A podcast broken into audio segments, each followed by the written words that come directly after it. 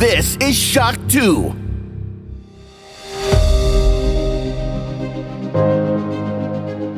Fast live aus der Schock 2 Redaktion. Der Schock 2 Wochenstart. Dein Serviceformat mit Michael Furtenbach. Jeden Montagmorgen die komplette Woche im Überblick.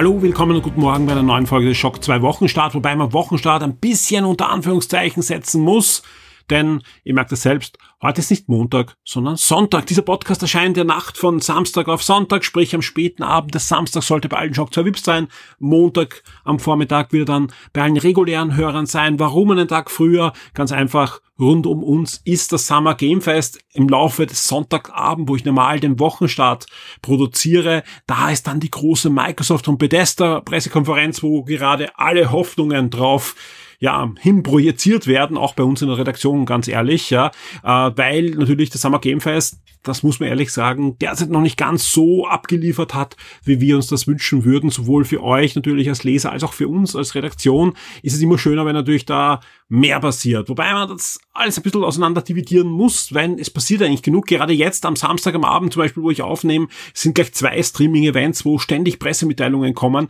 Aber es ist einfach die Stunde der Indies. Das heißt nicht, dass das schlechte Spiele sind. Ganz im Gegenteil. Ja, das sind einige wirklich hochkarätige Spiele. Und auch in dieser Woche ist, ist sich viel passiert. Ihr werdet es dann gleich merken. Wir machen nicht Top 10, sondern Top 15. Aber sehr viel ist nicht Videospiele, sondern Netflix. Denn Netflix hat diese Woche die Geeked Week gemacht, ja, mit neuen Trailern, mit neuen Ankündigungen von Serien, mit ersten Trailern von Serien, die schon angekündigt waren. Und die sind extrem gut performt. Auch bei uns, bei den Klickzahlen waren die sehr, sehr beliebt bei euch da draußen. Was ein bisschen fehlt, sind die großen Videospiele. Da gab es auch ein paar Highlights, das äh, kann man gar nicht abstreiten, aber so richtig, so die Welle, ja, diese Welle, die dich erdrückt mit coolen Spielen, wo du nicht weißt, was du in den nächsten Monaten, wenn die dir dann erscheinen oder in den nächsten Jahren spielen sollst, das bleibt aus. Das ist höchstwahrscheinlich auch noch immer eine Nachwehe der Corona-Pandemie. Aber natürlich liegt es auch dran, dass dieses Jahr zum Beispiel Nintendo und Ubisoft gar nicht dabei sind und auch ein paar andere Hersteller noch sehr, sehr stark auslassen. Das kann sich aber alles nächste Woche noch ändern, ja. Denn die, das Summer Game Fest ist noch lange nicht vorbei. Eben morgen am Sonntag ist dann Microsoft und Bethesda. Dann kommt noch Square zum Beispiel mit einem 25 Jubiläums Special zu Final Fantasy VII und das riecht natürlich danach, dass wir da endlich auch was zum zweiten Teil des Remakes erfahren. Vielleicht einen ersten Teaser-Trailer. Das Ganze soll zwar nur 10 Minuten dauern, aber das würde reichen für einen Teaser-Trailer. Also man darf noch hoffen. Es kommt noch ein Capcom-Event, ein großes dann, ähm, wo aber auch schon gesagt wird, das sind wahrscheinlich eher vertiefende Blicke auf die Spiele, die jetzt da bei Sony gezeigt wurden. Sprich zum Beispiel Street Fighter 6 und natürlich auch Resident Evil 4 wird da höchstwahrscheinlich nochmal gezeigt werden und noch mehr mit Gameplay und, und, und äh, ja, einfach untermauert. Also wir werden da einfach noch viel mehr sehen von den Spielen, die schon angekündigt sind, aber sicher auch noch die eine oder andere Überraschung. Also es, kommen auch noch einige Streaming-Events rein, auch in den nächsten Wochen wird sich was tun. Ich gehe auch fix davon aus, dass wir sowohl von Sony ein First-Party-Event sehen in den nächsten Wochen, als auch natürlich von Nintendo dann noch was äh, nachgeschoben wird.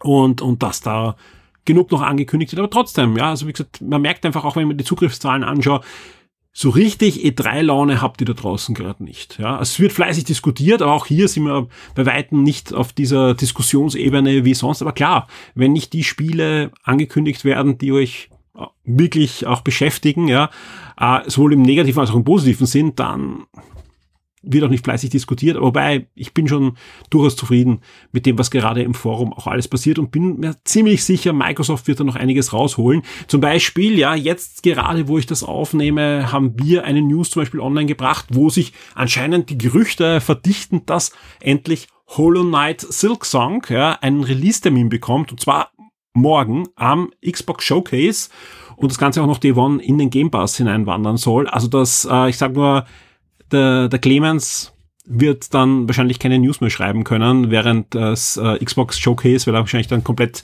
in, in Stasis fallen wird und, und nur noch herumzuckt, weil der freut sich so enorm auf dieses Spiel und ich weiß, viele von euch da draußen auch, ja. Ich gehe noch immer davon aus, wir sehen endlich GoldenEye beim Xbox Showcase und vieles, vieles mehr. Banjo-Kazooie geistert wieder mal herum, aber bei jedem Xbox Showcase, das muss man ehrlich sagen. Aber man merkt einfach auch durch die Enttäuschung ist das falsche Wort, aber auch durch dieses, dieses flaue Gefühl, ja, das noch hungrig sein nach Neuankündigungen, das jetzt gerade sowohl bei unserer Redaktion als auch bei euch ist, äh, es, es überschlägt sich gerade. Morgen wird alles angekündigt anscheinend, ja, und alles gezeigt, ja. Das wird natürlich auch nicht passieren, wobei Microsoft schon gesagt hat, 95 Minuten und wir hauen raus. Und sie haben auch schon angekündigt, zwei Tage später gibt's noch einen Xbox Showcase Extended. Das gab schon in den letzten Jahren auch. Das kann man sich nicht vorstellen als zweites Showcase, wo rausgeballert wird, sondern das ist eher sowas wie ein Nintendo Treehouse, ja, bei den E3s früher, wo einfach ähm, mehr Gameplay gezeigt wird, wo Entwickler eingeladen sind, die plaudern über ihr Spiel und wo dann einfach so, so zwei, drei, vier Spiele-Highlights einfach noch mehr Liebe bekommen und mehr beleuchtet werden. War letztes Jahr phänomenal, war Age of Empires drinnen, war Forza dabei, war Halo natürlich dabei und Flight Simulator, also genau die Spiele, wo es wirklich die meisten Leute natürlich gibt, die dafür interessiert. Ein paar Ankündigungen gab es da drin auch noch versteckt, also das wird schon cool noch werden, aber ich gehe mal davon aus, dass ich 95 Minuten morgen am Abend einiges bieten werden. Heute, was erwartet euch heute hier im Wochenstart? Wir bekommt nicht das volle Wochenstartprogramm, aber ich habe letztes Mal schon angekündigt, mit einem Plus, es sind genau gesagt wieder zwei Plus geworden, und zwar zwei Audio-Reviews. Ja, und wie versprochen gibt's heute ein Wiederhören mit dem Hans-Peter Glock und natürlich reden wir über den neuen Jurassic World Film. Und das sehr ausführlich, ja, mit leichten Spoilern. Ja, also wie gesagt, äh, wer die Trailer gesehen hat, ist schon mehr gespoilert, wahrscheinlich als wir da geredet haben, aber es gibt dann schon, ja, einige Fragen rund um Fernsehserien, was da drinnen vorkommen könnte und so weiter. Aber was wir nicht spoilen, das kann ich jetzt schon versprechen, ähm, sind irgendwelche Story-Wendungen und also wir reden natürlich über die Story-Prämisse am Anfang, wo der, der sehr hineingeworfen wird, wenn er ins Kino geht, aber nicht, wie sich das dann alles entwickelt und so weiter. Und trotzdem, ich werde auch hier wieder, so wie beim letzten Mal, bevor es da losgeht, euch sagen, wohin ihr springen müsst im Podcast, wenn ihr das nicht hören wollt. Aber anders als bei Obi-Wan Kenobi wird eben nicht großartig gespoilt. Und auch da kann ich eigentlich mit gutem Gewissen sagen, das kann man sich anhören. Außer man ist komplett spoilerallergisch und jedes kleine Futzel an Information ist eigentlich schon schlecht. Dann ist das natürlich auch wieder der falsche Beitrag. Aber es ist, wir haben echt darauf geachtet, dass wir euch dann nicht den Spaß am Film irgendwie verderben werden. Das zweite Audio-Review, das ist mit dem Christoph und das ist zu Mario Strikers Battle League Football. Also das neue Mario Strikers, das ist diese Woche erschienen. Das Review dazu gibt's ja schon auf der Shock 2 Webseite. Wir haben auch ein Trivia veröffentlicht. Wir werden auch jetzt in den nächsten Stunden ein Gewinnspiel dazu veröffentlichen und vieles, vieles mehr. Und es gibt hier im Podcast gleich das Audio-Review. Jetzt geht's aber gleich los mit den Top 10. Und wer, wer sagt, ja, wann kommt dann die große Analyse im Podcast über Summer Game Fest und durch Xbox und was alles sonst noch passiert, da kann ich nur sagen, da müsst ihr nicht lange drauf warten, denn es gibt schon Anfang der Woche, genauer gesagt in der Nacht von Dienstag auf Mittwoch wird das erscheinen, ja, eine Special Game 1 Episode mit dem Alexander Amon und mit mir. Und der Alex covert auch die nicht E3 für den Standard auf der Standard-Webseite und wird dadurch komplett in der Materie drinnen sein. Wir werden uns natürlich auch auf unsere ganz persönlichen Empfindungen und, und Freuden und äh, Enttäuschungen rund um diese Messe konzentrieren. Wir beide waren ja auch öfters in Los Angeles auf den reellen E3s äh, zu Gast und werden schauen, dass wir trotzdem, ja, auch selbst wenn Microsoft jetzt nichts wird, aber da, das hoffen wir alle nicht, euch ein bisschen E3-Stimmung präsentieren können, ja, euch da ein bisschen mitnehmen können. Aber natürlich werden wir das auch ganz ein bisschen kritisch hinterleuchten, ob man in Zukunft eine E3 braucht oder gerade weil es dieses Jahr nicht so gut lief, eine E3 ganz dringend sogar braucht und was die Gründe sind für das manche Enttäuschung in diesem Jahr. Das wird alles analysiert werden, aber natürlich wird es auch sonst die komplette Ladung Game Minds geben. Und das ist auch einer der Gründe, warum jetzt der Wochenstart schon am Samstag kommt, weil sonst sehr knapp der Game Minds kommen wird für alle zwei VIPs. Und da kann ich nur sagen, ja, das wird sich auszahlen. Der Alex ist da schon jetzt geladen, was ich so mitbekommen habe. Und da kommen ja noch einige Informations-Highlight und, und äh, Streaming-Events bis zu unserer Aufnahme am Dienstag. Und ja, Dr. Pepper ist schon kalt gestellt. Das ist ja unser traditionelles E3-Getränk. Auch das wird natürlich getrunken werden. Wir haben auch ein paar andere Podcast-Getränke. Also wird, glaube ich, eine, eine schöne runde Sendung werden. Und jetzt geht's aber los mit den Top 10 der letzten Woche, die eigentlich Top 15 sind. Schock 2 Top 10. Die meistgelesenen Artikel der letzten Woche.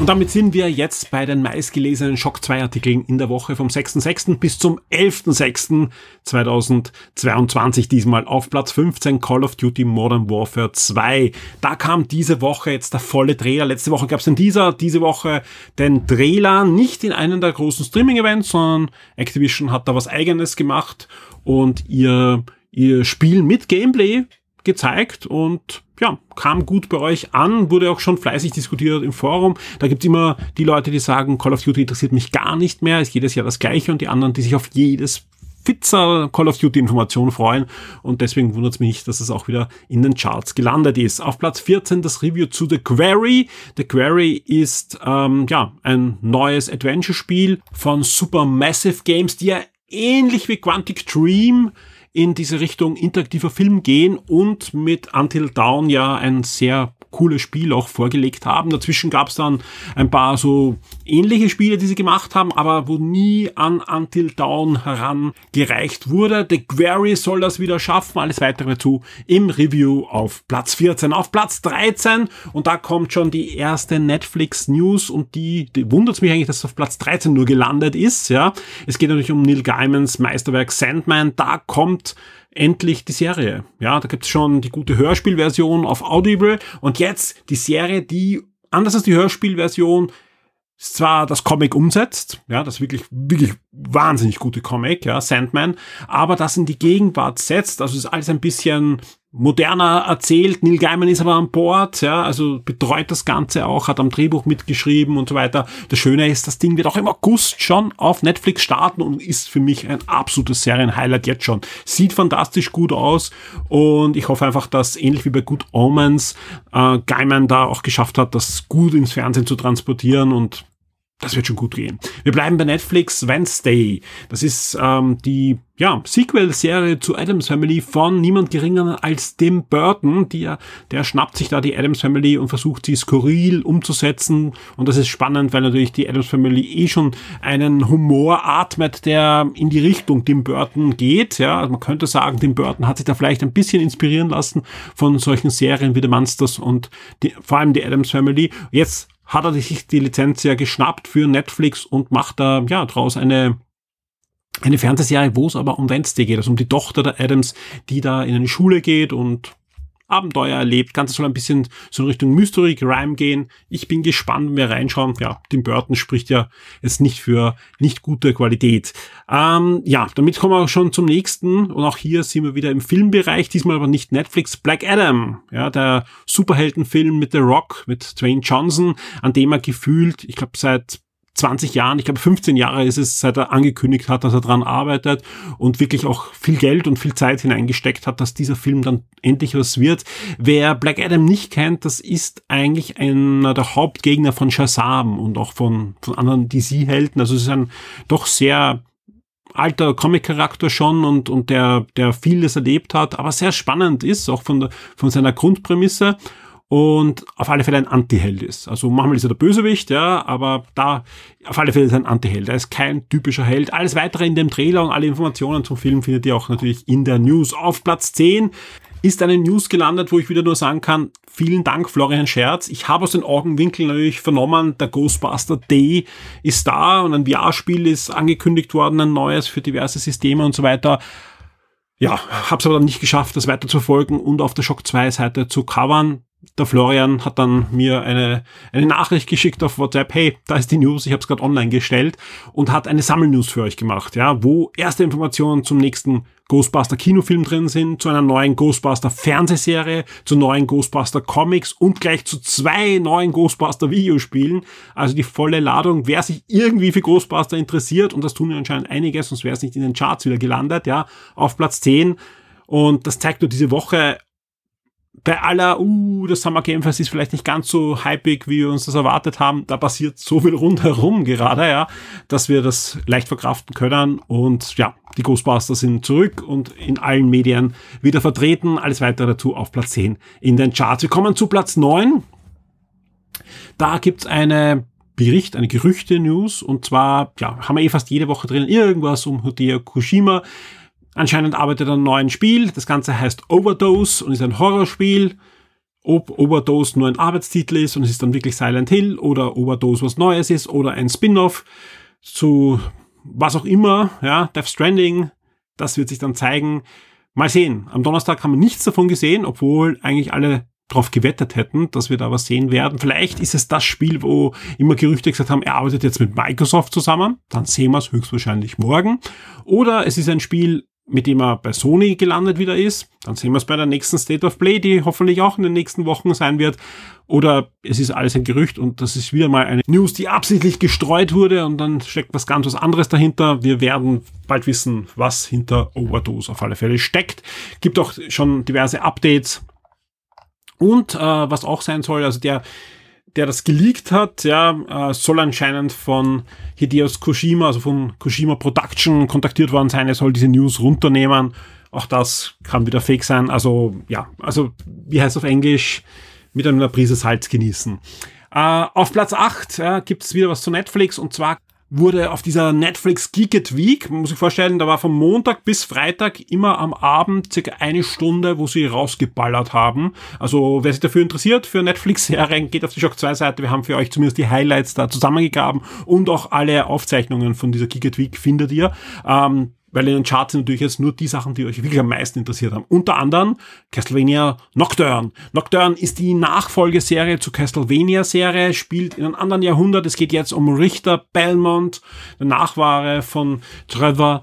Und ja, jeder, der die Castlevania Lore kennt, die Spiele kennt, der freut sich. Vor allem ist ja die erste Castlevania-Serie schon richtig gut gewesen und die zweite sieht jetzt nicht schlechter aus. Ganz im Gegenteil, den ersten dieser gibt's auf Platz 8. Auf Platz 7 ja, gibt's wieder was zu einem Spiel, das bisher nicht gezeigt wurde beim Summer Game Fest, nämlich God of War. Wo ist God of War? Ragnarök. Ja. Ähm, da muss man sagen, da gibt's natürlich diverse Leute, die sagen, uh, das soll ja im Herbst kommen. Sony zeigt das nicht. Es gibt nicht alle fünf Minuten eine neue State of Play zu God of War. Das kann nur eines bedeuten, es wird verschoben. Und da gab's dann wirklich diese Woche ein Gewitter an Gerüchten und auch sehr fundierte Kreise haben da wirklich von, von Verschiebungen aufs nächste Jahr schon gesprochen. Außer Jason Schreier. Jason Schreier von Bloomberg, der immer sehr, sehr gut informiert ist, der zitiert gleich drei Quellen, die ihm aus dem Entwicklerumfeld bestätigt haben, das Spiel kommt. Das Spiel soll angekündigt werden schon bald für November. Also mal sehen. Ja, also bis jetzt ist nichts angekündigt worden. Also es hieß auch am Anfang, es wird noch nächste diese Woche angekündigt. Also sprich zum Summer Game Fest wäre das gewesen. Da gab es dann ein anderes Sony-Spiel, das ja angekündigt wurde mit Release und so weiter. Ja, also ich, ich würde ich würd noch nicht drauf wetten, dass wir es dieses Jahr sehen, aber zumindest Jason Schreier schreit normal das nicht so raus. Ja, wenn, wenn da, wenn da nichts irgendwas dran wäre. Also ich gehe mal davon aus, es kann durchaus sein, dass wir im November ein neues God of War sehen und dass sich da nicht wenige von euch drauf freuen. Auf Platz 6, Summer Game Fest 2022. Das sind ähm, alle Streaming-Termine, die wir so auftun. Ja, es sind nicht wirklich alle. Es gibt nämlich noch wirklich viele, viele so kleinere Sachen und so weiter. Die haben wir dann noch gar nicht eingetragen. Wir versuchen zwar alles einzutragen, aber es ändert sich ständig alles und so weiter. Aber es sind zumindest die, die wir selbst auch verfolgen und wo wir auch schauen, dass die spannendsten News auf der Webseite sind. Ähm, das sind sowohl die kommenden Termine als auch die vergangenen. Wenn ihr die vergangenen anklickt, kommt ihr meistens dann auch zu Übersichtsnews, wo ihr dann die, die wichtigsten News seht. Also ein durchaus relevantes Ding, das wir auch laufend aktualisieren und ja, der nächste Termin, der jetzt gerade angezeigt wird, ist natürlich die Xbox und Bethesda Showcase morgen Abend. Auf Platz 5 Achtung, ab 18 Bray. Und das ist spannend, weil auch die erste Bray dieser News war ziemlich weit oben in den Charts und noch diesmal war das eine News, die kaum aufzuhalten war. Es geht um den Bray-Film. Ja, das ist der kommende Predator-Film. Der kommt dann nicht ins Kino, sondern auf Disney Plus. Jetzt gibt's einen weiteren ja, Trailer, einen ziemlich ausführlichen Trailer und auch einen Termin, weil der Film kommt schon bald zu Disney Plus und zwar am 5. August wieder bei Disney Plus starten und das, ja, die Prämisse ist einfach, was passiert, wenn ein Predator auf die Erde kommt im Jahr 1700 in die USA zu gerade einem, ja, einem, einer USA, die sich gerade erst, erst findet, ja, und da auf Ureinwohner trifft, aber auch auf, ja, die, die Weißen, die da gerade versuchen, diesen Kontinent für sich zu erobern, ist durchaus spannend. Im Mittelpunkt steht auch eine Comanchen-Kriegerin, die da den Predator stellen soll. Ähm, ich finde den Trailer sehr, sehr ansprechend. Also ich glaube, den Film werde ich mal ziemlich bald, wenn er dann auf Disney Plus aufschlägt, ansehen. Ja, kann nicht schlimmer sein als die letzten Predator-Filme, sage ich noch. Auf Platz 4 aber jetzt dann eine der absoluten Highlights-News von dem Summer Game Fest, nämlich Last of Us Part 1. Und zwar ist das nicht noch ein Remaster für die PlayStation 5, sondern das ist ein waschechtes Remake. Eine neue, eine neue Entwicklung von Naughty Dog. Und da gab's nicht nur einen ersten Trailer zu sehen, sondern es gab noch zusätzlich ein Interview auf dem Showcase zu sehen und alles, alle Informationen, die wir drüber haben, wann es erscheint zum Beispiel. Es erscheint nämlich schon exklusiv am 2. September für die PlayStation 5 und danach kommt dann auch eine PC-Fassung. Da gibt es noch keinen Termin, aber zumindest sieht man, es wird schon parallel entwickelt. Auf Platz 3, wir kommen jetzt zu den Top 3, ist das Summer Game Fest Showcase. Und zwar ist das die Sammelnews. Wenn ihr auf diese News klickt, habt ihr dann eine Liste von allen Ankündigungen, von allen Trailern, von allen News, die da rausgefallen sind. Was es nicht gibt, das ist, glaube ich, die News, die jetzt am meisten diskutiert wird, wenn ich so auf Twitter schaue und auf diversen Videospielseiten. Das ist der Anzug, den ähm, Jeff Keighley da getragen hat. Also das, das ist auch das. Und ihr merkt auch, es ist relativ wenig vom, vom ähm, Gamefest in diesen Top 15 drinnen gewesen. Heißt jetzt nicht, dass es keine Ankündigungen gab, ganz im Gegenteil, gab spannende Trailer, ja, aber einfach nichts, was so richtig abgehypt hat und, und, und so groß einfach dann war, außer Last of Us natürlich. Aber schon spannend, ja, dass da doch eine, eine, eine super Show abgeliefert wurde mit, mit tollen Trailern, auch einigen Ankündigungen, aber halt nicht diese, diesen Mega-Hypes da generiert wurden. Also man, man wird da bei Game 1 etwas zu analysieren haben auf alle Fälle. Auf Platz zwei, ja, wie könnte es anders sein? Netflix. Netflix kündigt Master of the Universe Revolution an. Und ich sagen, es ist sehr knapp, dass diese News nicht auf Platz eins ist. Und ähm, vor allem hat mich das gewundert. Nicht, nicht, dass Master of the Universe bei uns News nicht bei uns gehen. Master of the Universe geht immer bei uns durch die Decke. Aber wir wissen ja, Revelation, also die letzte ähm, Master of the Universe Serie, die aus der Schiene kommt, also von dem klassischen Master of the Universe, nicht von dem Reboot, ist jetzt nicht so äh, durch die Decke gegangen ähm, vom, vom, vom Feedback von euch. Ja, auch da war man vorher die News immer auf Platz 1, 2, 3.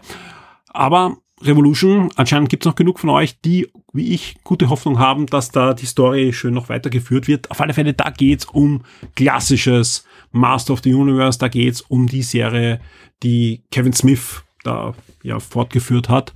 Und da kommt kommt eine neue Staffel unter dem Titel Master of the Universe Revolution. Alles, was man drüber weiß, ein Artwork ähm, und auch schon ein bisschen Story-Prämisse und so weiter, das findet ihr auf Platz zwei und auf Platz eins gibt's ein Review. Und zwar zu Mario Strikers Battle League Football. Ja, das ist äh, jetzt auch nicht das, was ich wahrscheinlich gewettet hätte, dass auf Platz 1 ist, aber man merkt einfach, Nintendo zieht noch immer, die brauchen keine Direct machen zur E3, sondern die bringen einfach nach 15 Jahren ein neues Mario Strikers in der nicht E3-Woche und sind damit auf Platz 1. Und das ist natürlich ein schöner Anlass für mich äh, jetzt, und das ist jetzt wirklich jetzt, weil es ist 20.23 Uhr und ich habe mal mit Christoph ausgemacht, ich ihm um 20.30 Uhr anrufen, also sprich, das ist fast Echtzeit, was da jetzt wirklich passiert. Ähm, mit dem Christoph jetzt über dieses Spiel reden. Wir werden ausführlich drüber reden. Wir werden euch ähm, die positiven Seiten hervorheben, aber auch die Sachen, die uns ein bisschen enttäuscht haben. Also man muss da wirklich auch äh, unterscheiden, ob man das Spiel alleine spielt oder Multiplayer, aber das werden wir jetzt gleich einfach alles beleuchten und ich rufe jetzt den Christoph an. Hallo Christoph. Ja, servus. Wir reden heute über Mario Strikers Battle League. Ist diese Woche erschienen, exklusiv für die Switch. Der Christoph hat das für uns getestet. Ein bisschen haben wir ja schon im letzten Shock 2 Neo drüber gesprochen. Da hat ja damals federführend der Clemens drüber gesprochen, der bei Nintendo zu Gast war und das Spiel gepreviewt hat dann. Der Christoph hat jetzt das Review für Shock 2 geschrieben, ist diese Woche online gegangen, weil das Spiel auch diese Woche erschienen ist und ist ja durchaus spannend, denn das Ganze lang hat er 15 Jahre lang gewartet, äh, bis es rauskam, nämlich Mario Strikers Charge, wie gesagt, vor 15 Jahren. Und dazwischen gab es noch den einen oder anderen Ausflug von Mario in Fußballbereich, in diversen Spielesammlungen, vor allem am 3DS gab es da ein Spiel mit diversen Sportarten, wo man Fußball spielen auch konnte. Das war so ein Hinweis, hey, wir haben Mario Strikers nicht vergessen, aber sonst kam da nichts. Jetzt ist Mario Strikers Battle League da, verspricht das Beste aus den beiden Vorgängern zusammenzuführen, weil das eine war ja eher strategisch, das andere eher hektisch mit äh, ja, Bewegungssteuerung. Du hast es ausführlich gespielt, auch zusammen natürlich mit deinen Söhnen. Was Ausführlichst, würde ich ja, sogar sagen. Eben. Ja. Also da, da habe ich auf alle den richtigen, mit dem ich jetzt drüber rede. Denn das Spiel hat ja auch einiges an Hauer einstecken müssen. Vor allem für ein Nintendo Sportspiel kam das gar nicht so gut weg. In einigen Bereichen, muss man zu sagen. Und deswegen erzähl mal. Mario's Strikers Battle League auf was kann man sich gefasst machen? Auf was kann man sich gefasst machen? Ja, auf ein, wie ich finde, spaßiges äh, Sportspiel mit den Mario-Charakteren, mit nicht allzu großem Umfang, das aber dann mit dem, was es hat, doch relativ äh, viel bieten kann. Und zwar an Spielspaß. Also nicht am Umfang, das haben wir eh schon gesagt. Ähm, was ist Mario Strikers? Für alle, die das gar nicht kennen, ja, äh, man spielt mit Mario-Charakteren zehn an der Zahl sind es in dem Spiel vier gegen vier Fußball. Ähm, einen Tormann hat man noch, aber den steuert ausschließlich die KI. Das ist der Boom Boom. Der ist sehr durchwachsen, manchmal sehr gut, manchmal grautig, schlecht und steht falsch in der Gegend herum. Und äh, man hat eigentlich das komplette Arsenal, bis auf jetzt irgendwelche super Spezial-Dribbelübungen, wie man sie aus anderen Fußballspielen auch kennt. Bassen, Schießen, hoher Bass, aufgeladener Schuss und so weiter. Also das gibt's alles und äh, man darf faulen, bis der Notarzt kommt, beziehungsweise der kommt nicht.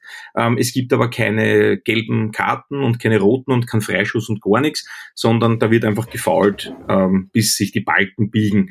Je nachdem, äh, wer da fault, ist das, ist das kräftiger oder eben nicht. Wenn der Bowser einem einen nutzt, na dann liegt man schon einmal. Wenn der Tod daherkommt, dann prallt er manchmal ab vom, von der ballführenden Figur. Ähm, ja, es ist also ein großer Fußballspaß mit den berühmtesten Charakteren im Großen und Ganzen. Wobei es stimmt nicht ganz. Es gibt noch berühmtere, die nicht im Spiel sind. Aber wer ist drin? Natürlich Mario, Luigi, Toad, Bowser, Donkey Kong, Peach und so weiter. Also die sind alle dabei. Ähm, was das Ganze noch hat, eine, eine Spezialität des Spiels ist, dass man sich immer für eine Stadionhälfte entscheidet. Also das Lavaschloss, äh, die, die Bildslandschaft oder wie auch immer. Und jedes Team hat dann seine eigene Teamhälfte und die schaut dann halt so aus. Aber das war's ja schon wieder. Es ist nur optisch äh, das Ganze. Also das war eine Frage gewesen, ob das irgendwie Auswirkungen hat, irgendwie nein, Specials, gar nicht. die man noch zusätzlich nein, auslöst. Nein, nein, es sitzt anderes Publikum drin, aber um ehrlich zu sein, während dem Spiel hat man eh keine Zeit. Denn das ganze Spiel ist relativ flott. Das Spielfeld ist wesentlich kleiner als noch beim äh, letzten Titel auf der Wii. Deswegen ist das Ganze wesentlich kompakter und schneller und hektischer, weil, was es natürlich auch geben muss bei einem Mario-Sportspiel, sind natürlich die Items. Eine Bananenschale, eine grüne oder rote Schildkröte, eine Bombe, ein, ein Stern, der einen kurz unverwundbar macht und, und, und. Das gehört natürlich auch dazu. Und in dem Moment, wo dann beide Teams ihre Spezialfähigkeiten und ihre Items einsetzen, dann geht's natürlich rund. Und wenn Bleibt das Feld kein Auge trocken. Ist, absolut nicht, ja. Ganz wichtig ist natürlich noch der Hyperschuss. Da irgendwann einmal schwebt dann am Feld so eine Energiekugel in der Gegend herum und wenn man sich die schnappt, dann darf man für einen gewissen Zeitraum einen Hyperschuss abfeuern, da darf man nicht äh, dabei getackelt werden, muss in Ruhe stehen dann läuft eben so eine äh, Animation ab, eine Sequenz, die bei den ersten fünf Malen extrem leibend ausschaut, ähm, so ein bisschen comic-mäßig gezeichnet und dann gibt's Explosion und Dings und Effekt und hin und her und dann geht er entweder rein oder nicht, bringt dann zwei Tore.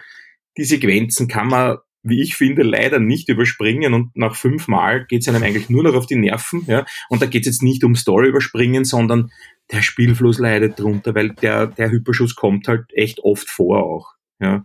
Und das ist ein bisschen zart, aber meine Güte, an dem soll es nicht scheitern. Ja? Lass uns da vielleicht mal äh, noch ein paar Fragen äh, beantworten, die mir Sehr da jetzt gerne. natürlich aufkommen. Du hast erzählt, ja, Fußball, es gibt keine Faulen, es gibt keine rote Karte und so weiter. Es gibt ja sonst, glaube ich, auch einiges nicht, dass es normal im Fußball gibt. Zum Beispiel gibt es kein Out. Ja, also man kann den Ball nicht rausschießen, sondern er prallt an der Seitenlinie eigentlich ab und kommt Genau, zurück gibt, ins es gibt Spielfeld. eine Bande, ja. Wenn man gegen die getackelt wird, dann kriegen die Spieler und Spielerinnen auch einen Stromschlag und Okay. liegen kurz am Boden. Ja, ähm, es gibt auch hinten kein, kein Aus hinten, also einen Abstoß gibt's schon, wenn der Tormann den Tor hält, aber gibt's auch nicht, nein. Ja. Aber es gibt keine Ecke, es gibt kein Nein, Abseitsregel. Kein Abseits, kein Elfmeter, kein gar nichts, kein Einwurf, nichts. Es wird einfach wild drauf losgespielt. Wild, schnell und Also von der Geschwindigkeit erinnert sie eher an Hockey, würde ich sagen. Ah, ja, Hockey ist ein guter Vergleich. Vor allem, es ist ja auch, es hat auch die abgerundeten Ecken. Wir hatten heute sogar eine Aktion, wo irgendwann der Tormann oder irgendwer hat den Spieler den Ball weggeschossen und er ist auch wirklich wie beim Hockey an der Bande entlang, so halb im Kreis bis ans andere, bis ans andere Ende, ja. Das ist wirklich passiert. Hockey ist ein guter Vergleich, ja. Auch wegen dem 4 gegen 4, wobei Hockey ist 5 gegen 5. 5 Ja. gegen 5? Doch, ja. Natürlich. Ähm, schöner Vergleich, ja. Was man Ein großer, ja bitte, nein, nein, nur. Ein großer Unterschied, äh, weil du ja zuerst gesagt hast, ja, man hat äh, diese zehn Figuren und hat dann die Teams äh, vier gegen vier. Äh, Figuren gab es in den vergangenen Spielen ja auch, ja, äh, in unterschiedlicher Anzahl. Da war es aber immer so, man konnte sich immer nur eine Figur aussuchen und die, die restlichen waren eigentlich generische Spieler und man hat eigentlich hauptsächlich den Captain gespielt, der aber auch der einzige, der äh, Specials ausführen konnte. Das ist ja, glaube ich, jetzt ganz anders, sondern ihr habt wirklich vier Superstars zur Auswahl und ähm, jeder hat unterschiedliche Fähigkeiten und eigentlich unterschiedliche Stats, ja, also schneller laufen, äh, stärker zuschlagen, mehr einstecken Ja, genau, und so weiter. genau, Ja. genau gesagt, es gibt Kraft, Technik, Passen, Schuss und äh, das fünfte habe ich jetzt vergessen.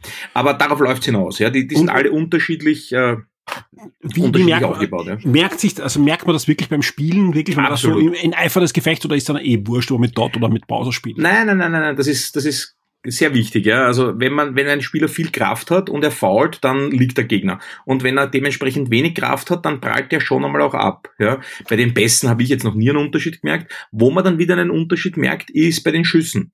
Die Mhm. gehen dann nämlich, wenn, wenn die Spieler und Spielerinnen einen hohen Schusswert haben, geht auch mal ein Weitschuss wesentlich öfter rein als bei jemandem, der niedrigen Schusswert hat. Ja. Aber da merkt man schon einen Unterschied. Beim Hyperschuss angeblich, der ist, glaube ich, verbunden mit der Technik, ist es dann ein bisschen leichter, weil beim Hyperschuss gibt es so ein kleines Minispielchen. Man muss einfach äh, einen, einen Marker in zwei Sektoren unterbringen, quasi mit einem guten Timing. Ähnlich wie bei Golfspielen, ne? Ja, ganz genau, so auf die Art, ja. Ähm, ja, also die Stats wirken sich aus. Aber wenn einem die Stats der Spielfiguren nicht gefällt, dann kann man sich um Münzen, die man durch äh, Pokale gewinnen kann, auch Ausrüstungsgegenstände kaufen für äh, den Kopf, die Arme, den Körper und die Beine, wobei diese Ausrüstungsgegenstände die Stats nur verändern. Das heißt, ich kann mir nicht den ultimativen Superspieler zusammenbasteln und der rotzt mir dann alles weg online, sondern der macht halt dann ein bisschen mehr auf die Kraft und nimmt dafür vom Passen. Ähm, die Gesamtpunkte, die quasi aufgeteilt sind, bleiben also gleich. Aber ich kann mir so auch eben einen total flinken, schnellen Bowser basteln oder einen Tod, der halt Mhm. auf die Kraft und auf die Verteidigung geht.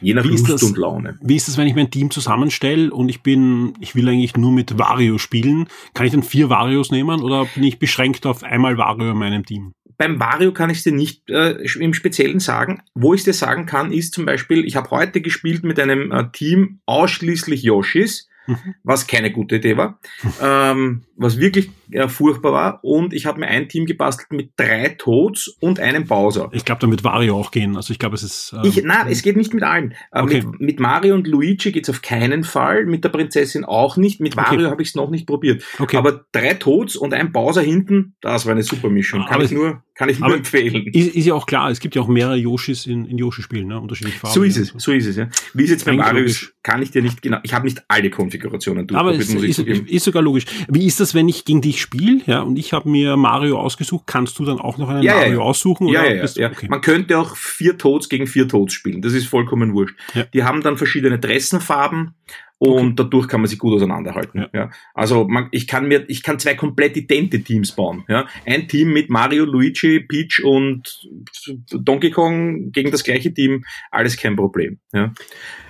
Was ich jetzt öfter gelesen habe, ist, äh, wer das Spiel solo spielt, alleine zu Hause, der sollte sich überlegen, ob er sich's jetzt holt oder jetzt schon holt oder überhaupt holt, weil der Umfang so gering ist.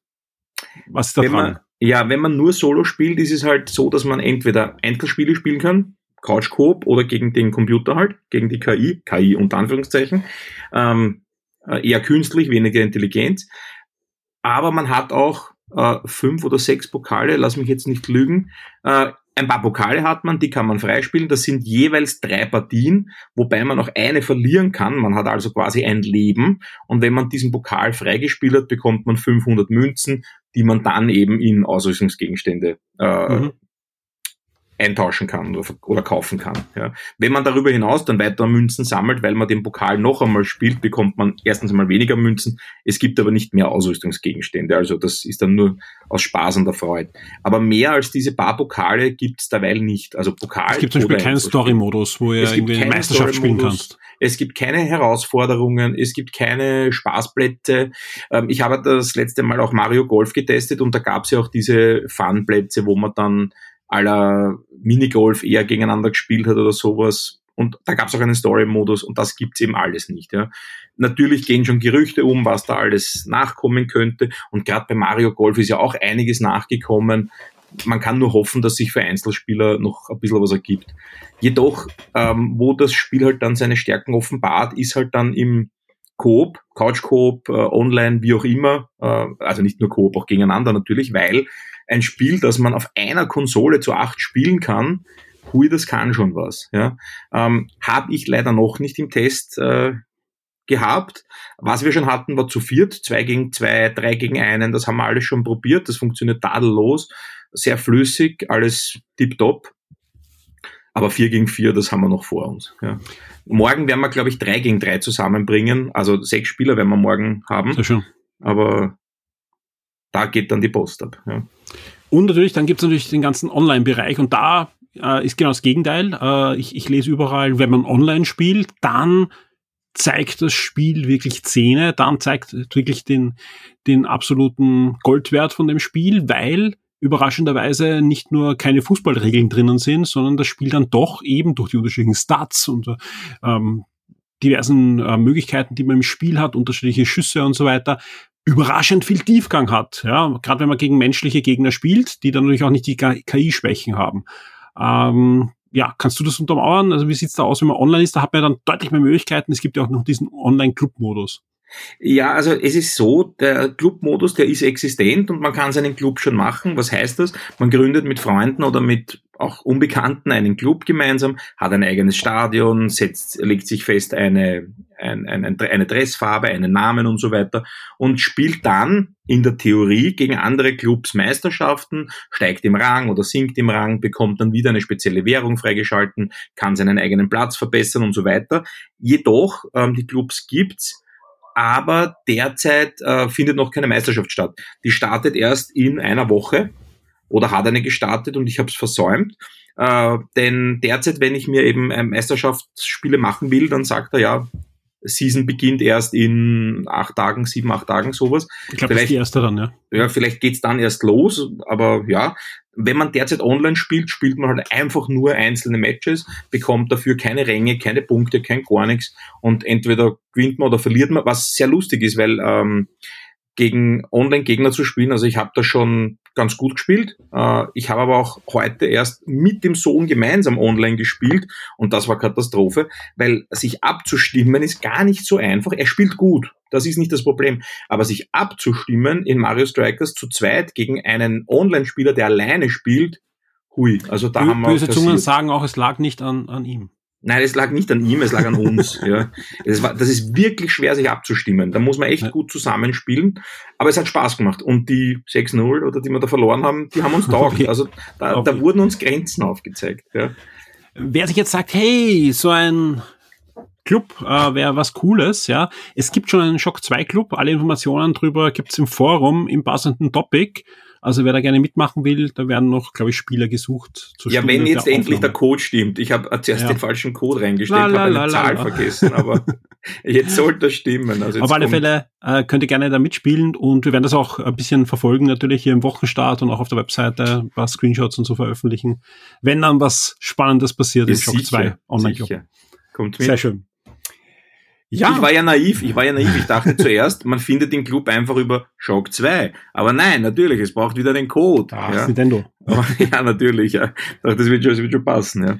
Nein, es gibt einen Code. Das heißt, wem, wem kann man das Spiel jetzt schon empfehlen? Wer sollte vielleicht noch ein bisschen warten? Ja, Hardcore-Einzelspieler, die online nicht spielen wollen und auch niemanden haben, um zu Hause zu zweit, zu dritt, zu viert zu spielen, könnte man sich vielleicht noch überlegen, ob man nicht wartet, bis das mal billiger wird, was wahrscheinlich nicht so bald passieren wird. Oder halt erweitert ja. wird, ne? Oder halt erweitert wird, ja. Aber sonst eher, wenn man jemanden zu Hause hat, mit dem man zu zweit, zu dritt, zu viert spielen kann, oder halt online. Ähm, wobei online den Strikers Club, wie gesagt, es gibt ihn, ja, es gibt den Club, aber es gibt halt noch keine Meisterschaft, noch keine Season. Ja. Müssen wir schauen, wie sich das entwickelt, wie viele es dann spielen, ob es Spaß macht. Ähm, ja. Und die Online-Partien, die reinen, ja, das, die Gegner sind halt einfach teilweise viel besser, teilweise aber auch viel schlechter. Also ich habe auch schon Partien gespielt, da habe ich glaubt, ich spiele gegen äh, die KI ist irgendwie vom Blitz getroffen worden und kann gar nichts mehr. Also haben wir auch schon gehabt. So, ähm, sowas wie einen Live-Kommentar? Nein, gar, nein, nein, nein, Sprachausgabe gibt's nicht, Live-Kommentar gibt's nicht. Was es gibt, sind äh, sehr schöne Zeitlupen, muss ich sagen. Also grafisch ist das Ganze wirklich gut gelungen, sehr flüssig ähm, und, und Feierszenen und sowas. Das haben sie alles sehr schön gemacht. Irgendwann hat man es halt alles gesehen und drückt nur noch weiter eh bekannt, aber. Du hast eh schon gesagt, ähm, irgendwann äh, hat man sich auch satt gesehen an den ganzen Super Moves und so weiter. Ich glaube, man kann auch, wenn man mag, also wenn man, man kriegt nicht ganz das richtige Fußball-Feeling hin, das realistische, aber man kann ziemlich viel deaktivieren an Special Items, Superschüssen und so weiter. Ja, wenn man das ja, alles genau, nicht man kann ja. dann einfach Fußball spielen, halt mit der Einschränkung, dass es kein Out gibt, kein Abseits Genau, und so weiter, aber genau. halt in dem, in dem Spaßlevel, aber halt keine super unrealistischen, das ganze Feld brennt, Schüsse. Ja, den Hyperschuss kann man ausschalten, die Items kann man ausschalten, ganz genau. Tag-Nacht kann man noch einstellen, die Zeit kann man ändern, so Kleinigkeiten. Aber jetzt die super großen Modifikationen kann man nicht vornehmen. Technisch, glaube ich, ähm, hast du ja auch äh, gesagt, es ist absolut einwandfrei. Ja, Keine großen Ruckler, eher butterweiche Animationen. Ja, wie man es von Nintendo kennt. Ja. Großen, ja. Deswegen habe ich ihm ja auch eine, wie ich finde, auch für den sehr geringen Umfang, weil zehn Charaktere ist nicht viel. Man muss nur schauen, im letzten Teil waren es 20, ja. Auch wenn man natürlich nicht immer alle einsetzen konnte. Aber trotzdem, es ist schon eine Ansage. Das ist ein großer Unterschied. Oder ich brauche nur, ich meine, zu Mario Kart darf man ja gar nicht schauen, wie viele Charaktere es dort gibt. Aber selbst wenn es nur 15, 20 gewesen wären, ja, ein paar Charaktere sind mir ja schon eingefallen, die man da problemlos hätte einbauen können.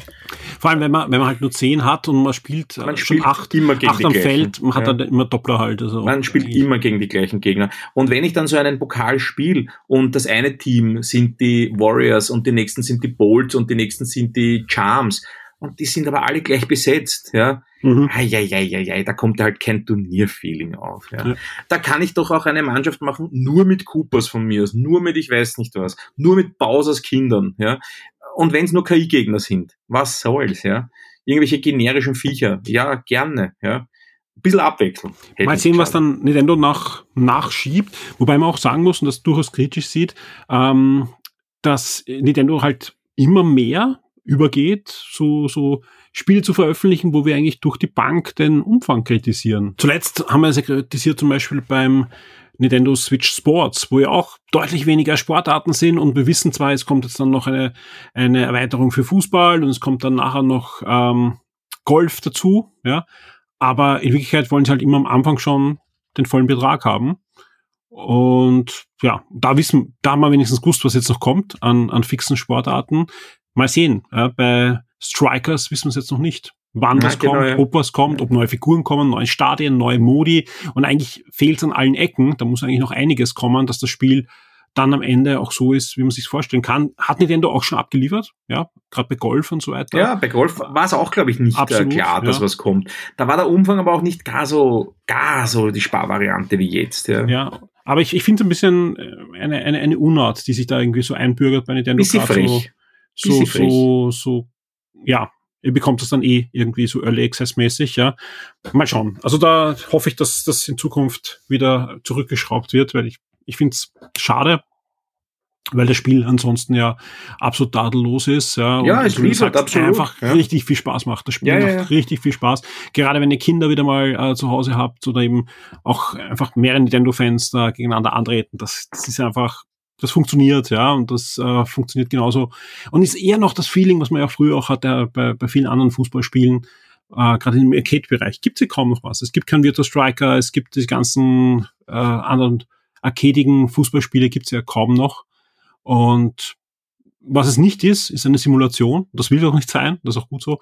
Und mal sehen, was, was dann Nintendo noch nachschiebt. Ansonsten, wer, wer jetzt schon online spielt und vor allem auch Leute hat, mit denen lokal Multiplayer spielen kann, kann sich das Spiel durchaus jetzt schon anschauen, weil dann sind die 80 Prozent, die wir da vergeben, absolut gerechtfertigt. Das kann ich absolut, ja. schon sagen.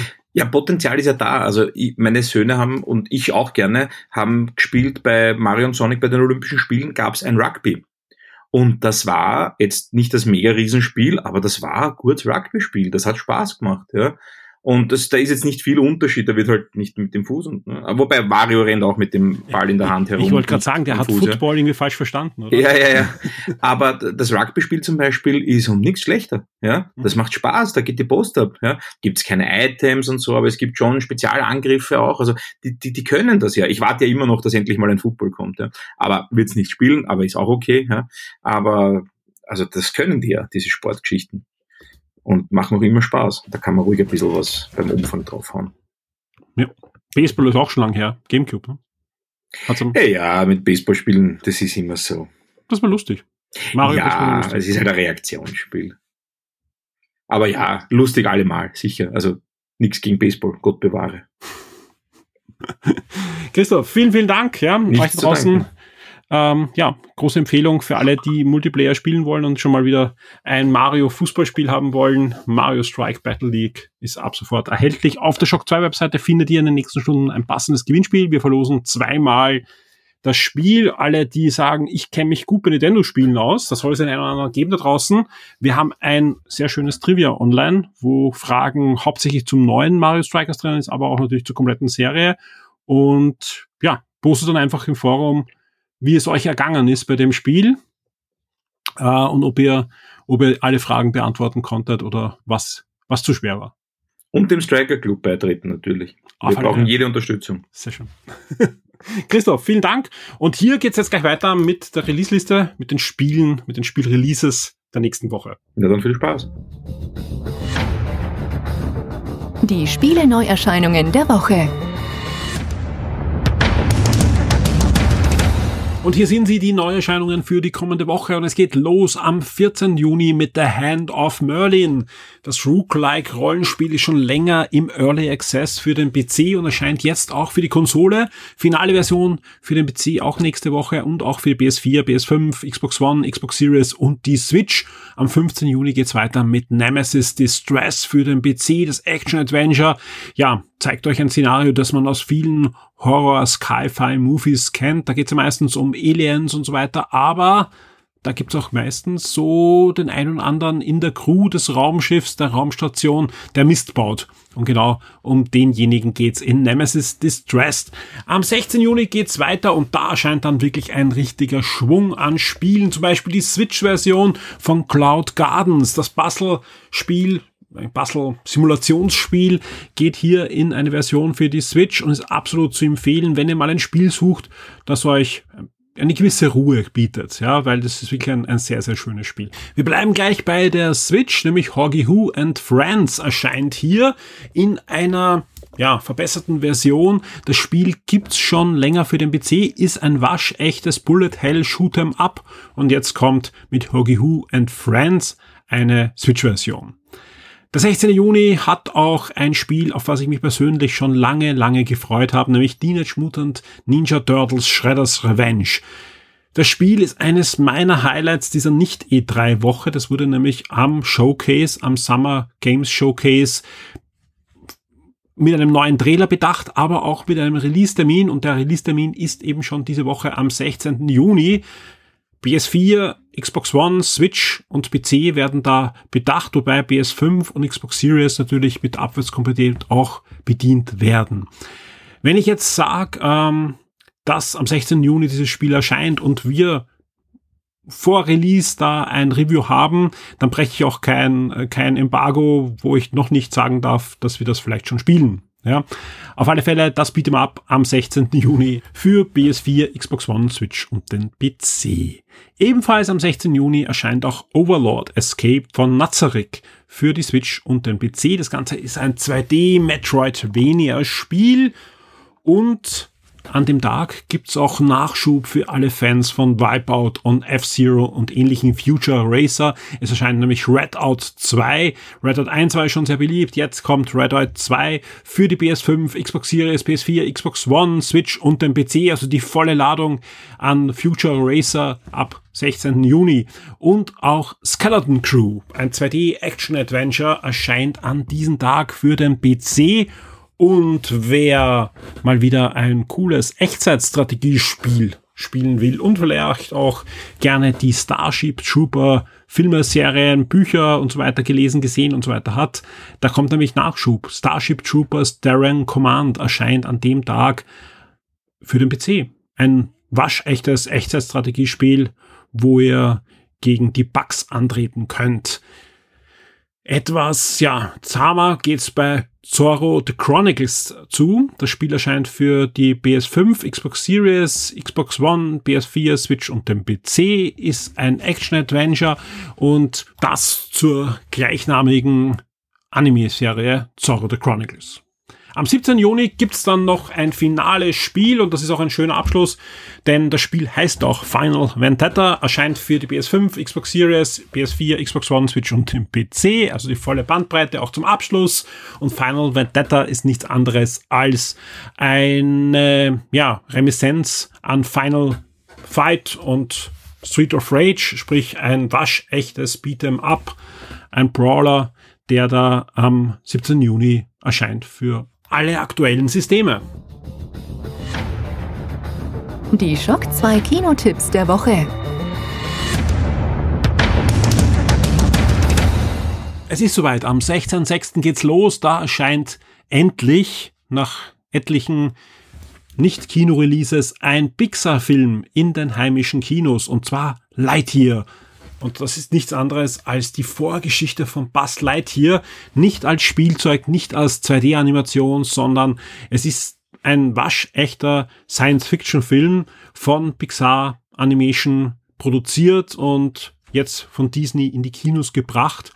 Und ich bin sehr gespannt. Ich kann euch noch nicht erzählen, wie er ist, ja, denn wir sind erst Anfang der Woche eingeladen, eine Farbpremiere zu sehen. Wenn ich wir sage, der Clemens wird da ins Kino wandern und sich Light hier anschauen und ich bin guter Dinge, dass wir vor dem Kino-Release rechtzeitig zum Embargo dann euch ein Review auf der Shock 2 Webseite präsentieren können. Aber ich freue mich. Ich freue mich auf den nächsten großen Pixar-Film. Und vor allem, wenn man sich die Trailer anschaut, das macht Laune. Das ist wirklich ein Science-Fiction-Film und zeigt einfach die Geschichte des Helden, aus dem dann nachher die Actionfigur wurde oder warum es überhaupt die Actionfigur gibt. Also ich bin sehr gespannt. In diesem Segment gibt es aber jetzt noch ein weiteres Plus für euch. Beim letzten Mal haben wir euch ja gesagt, in der aktuellen Woche ist Jurassic World 3, ein neues Zeitalter, in die Kinos gekommen. Und ich habe ja schon letzte Woche angekündigt, da rede ich mit dem Hans-Peter drüber. Das habe ich natürlich gemacht für euch und das hören wir uns jetzt an. Jetzt gibt's das Audio-Review zu Jurassic World, ein neues Zeitalter. Und wie gesagt, ja, ganz, ganz wenig Spoiler. Also singe ich hauptsächlich die Sachen, die zum Trailer bekannt sind und halt so ja, Informationen, die sogar besser sind, wenn man sie hat, wenn man ins Kino geht. Aber wer überhaupt nichts wissen will, wer sich komplett unvoreingenommen hineinsetzen will, der braucht auch kein Review, sprich, der sollte jetzt ziemlich genau, ja, 30 Minuten vorspringen und kommt dann wieder zurück zu den Highlights auf Netflix, Amazon Prime und Disney Plus. Und dann gibt es auch noch den Ausblick auf die kommende Woche.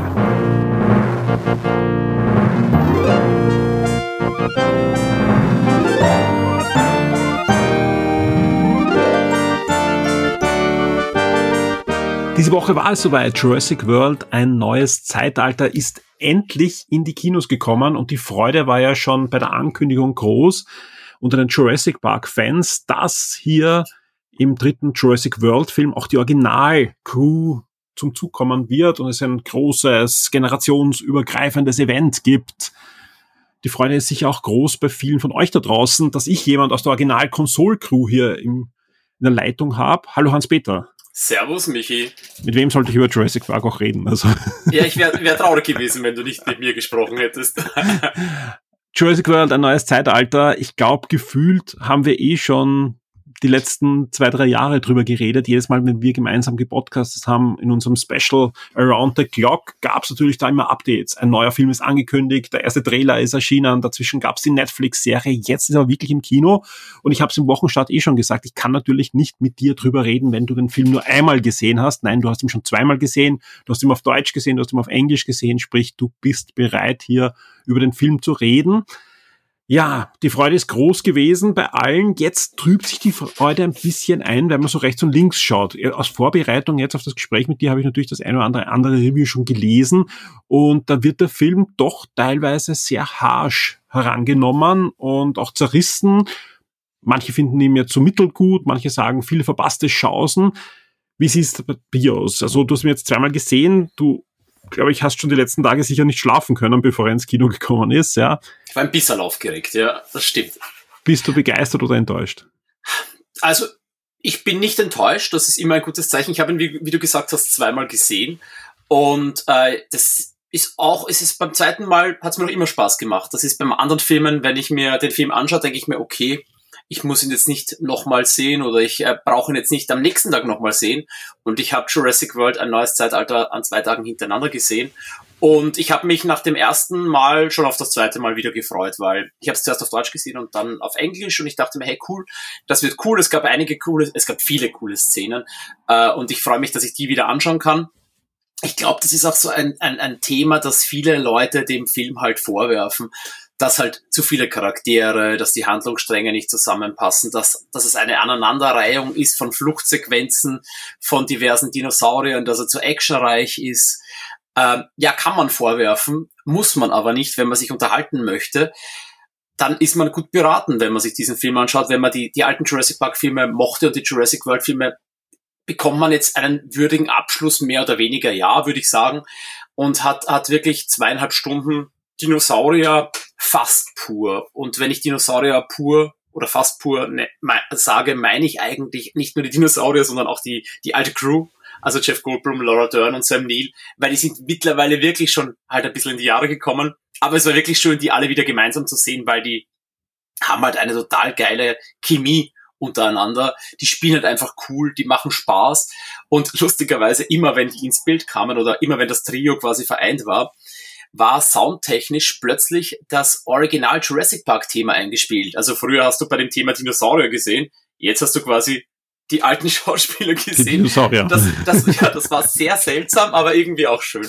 Also generell die Musik war irgendwie dieses, diese Themen, wenn du schöne Saurier siehst oder so, das war irgendwie so ein bisschen deplatziert. Das war manchmal bei Actionsequenzen, immer wenn sie gerade knapp davor von einem Saurier davongekommen sind, wurde dieses Thema gespielt es ein bisschen abgewürgt, aber trotzdem, musikalisch war es ein bisschen seltsam, aber ich finde von den Schauspielern und auch von den Figuren äh, war es gut und gut gefühlt. Du kannst ja einem Jurassic Park-Fan wie mir es ja eigentlich, das, da kann es nicht zu viel geben.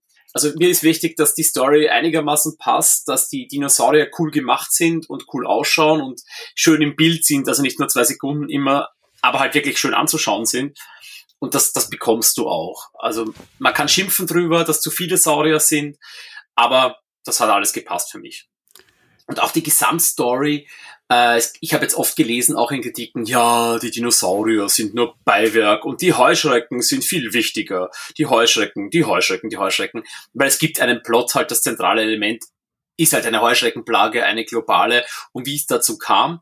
Und wenn man halt die Bücher kennt und die, die, die, die Vorlagen auch von Michael Crichton, dann weiß man eigentlich, dass sich die Macher des Films bedient haben beim ersten Buch, wo, wo ganz am Anfang schon, ich glaube im ersten Drittel, da kommt ja auch Biosyn vor, das ist die, diese Firma quasi, die in diesem Teil jetzt das Dinosaurierreservat hat und vielleicht auch was mit den Heuschrecken zu tun haben könnte.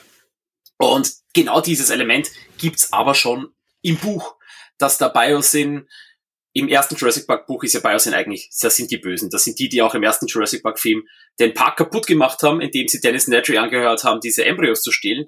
Und im Buch äh, gibt's halt so eine, eine, eine, einen Ausflug, einen kleinen Exkurs, dass die halt sagen, ja, sie können ja mit ihren Sachen, mit ihren Produkten, die sie haben, durch diese genetische Macht auch die, die Weltwirtschaft steuern, indem sie quasi irgendwelche Heilmittel für irgendwas anbieten, wo sie vorher aber eine Plage losschicken und so.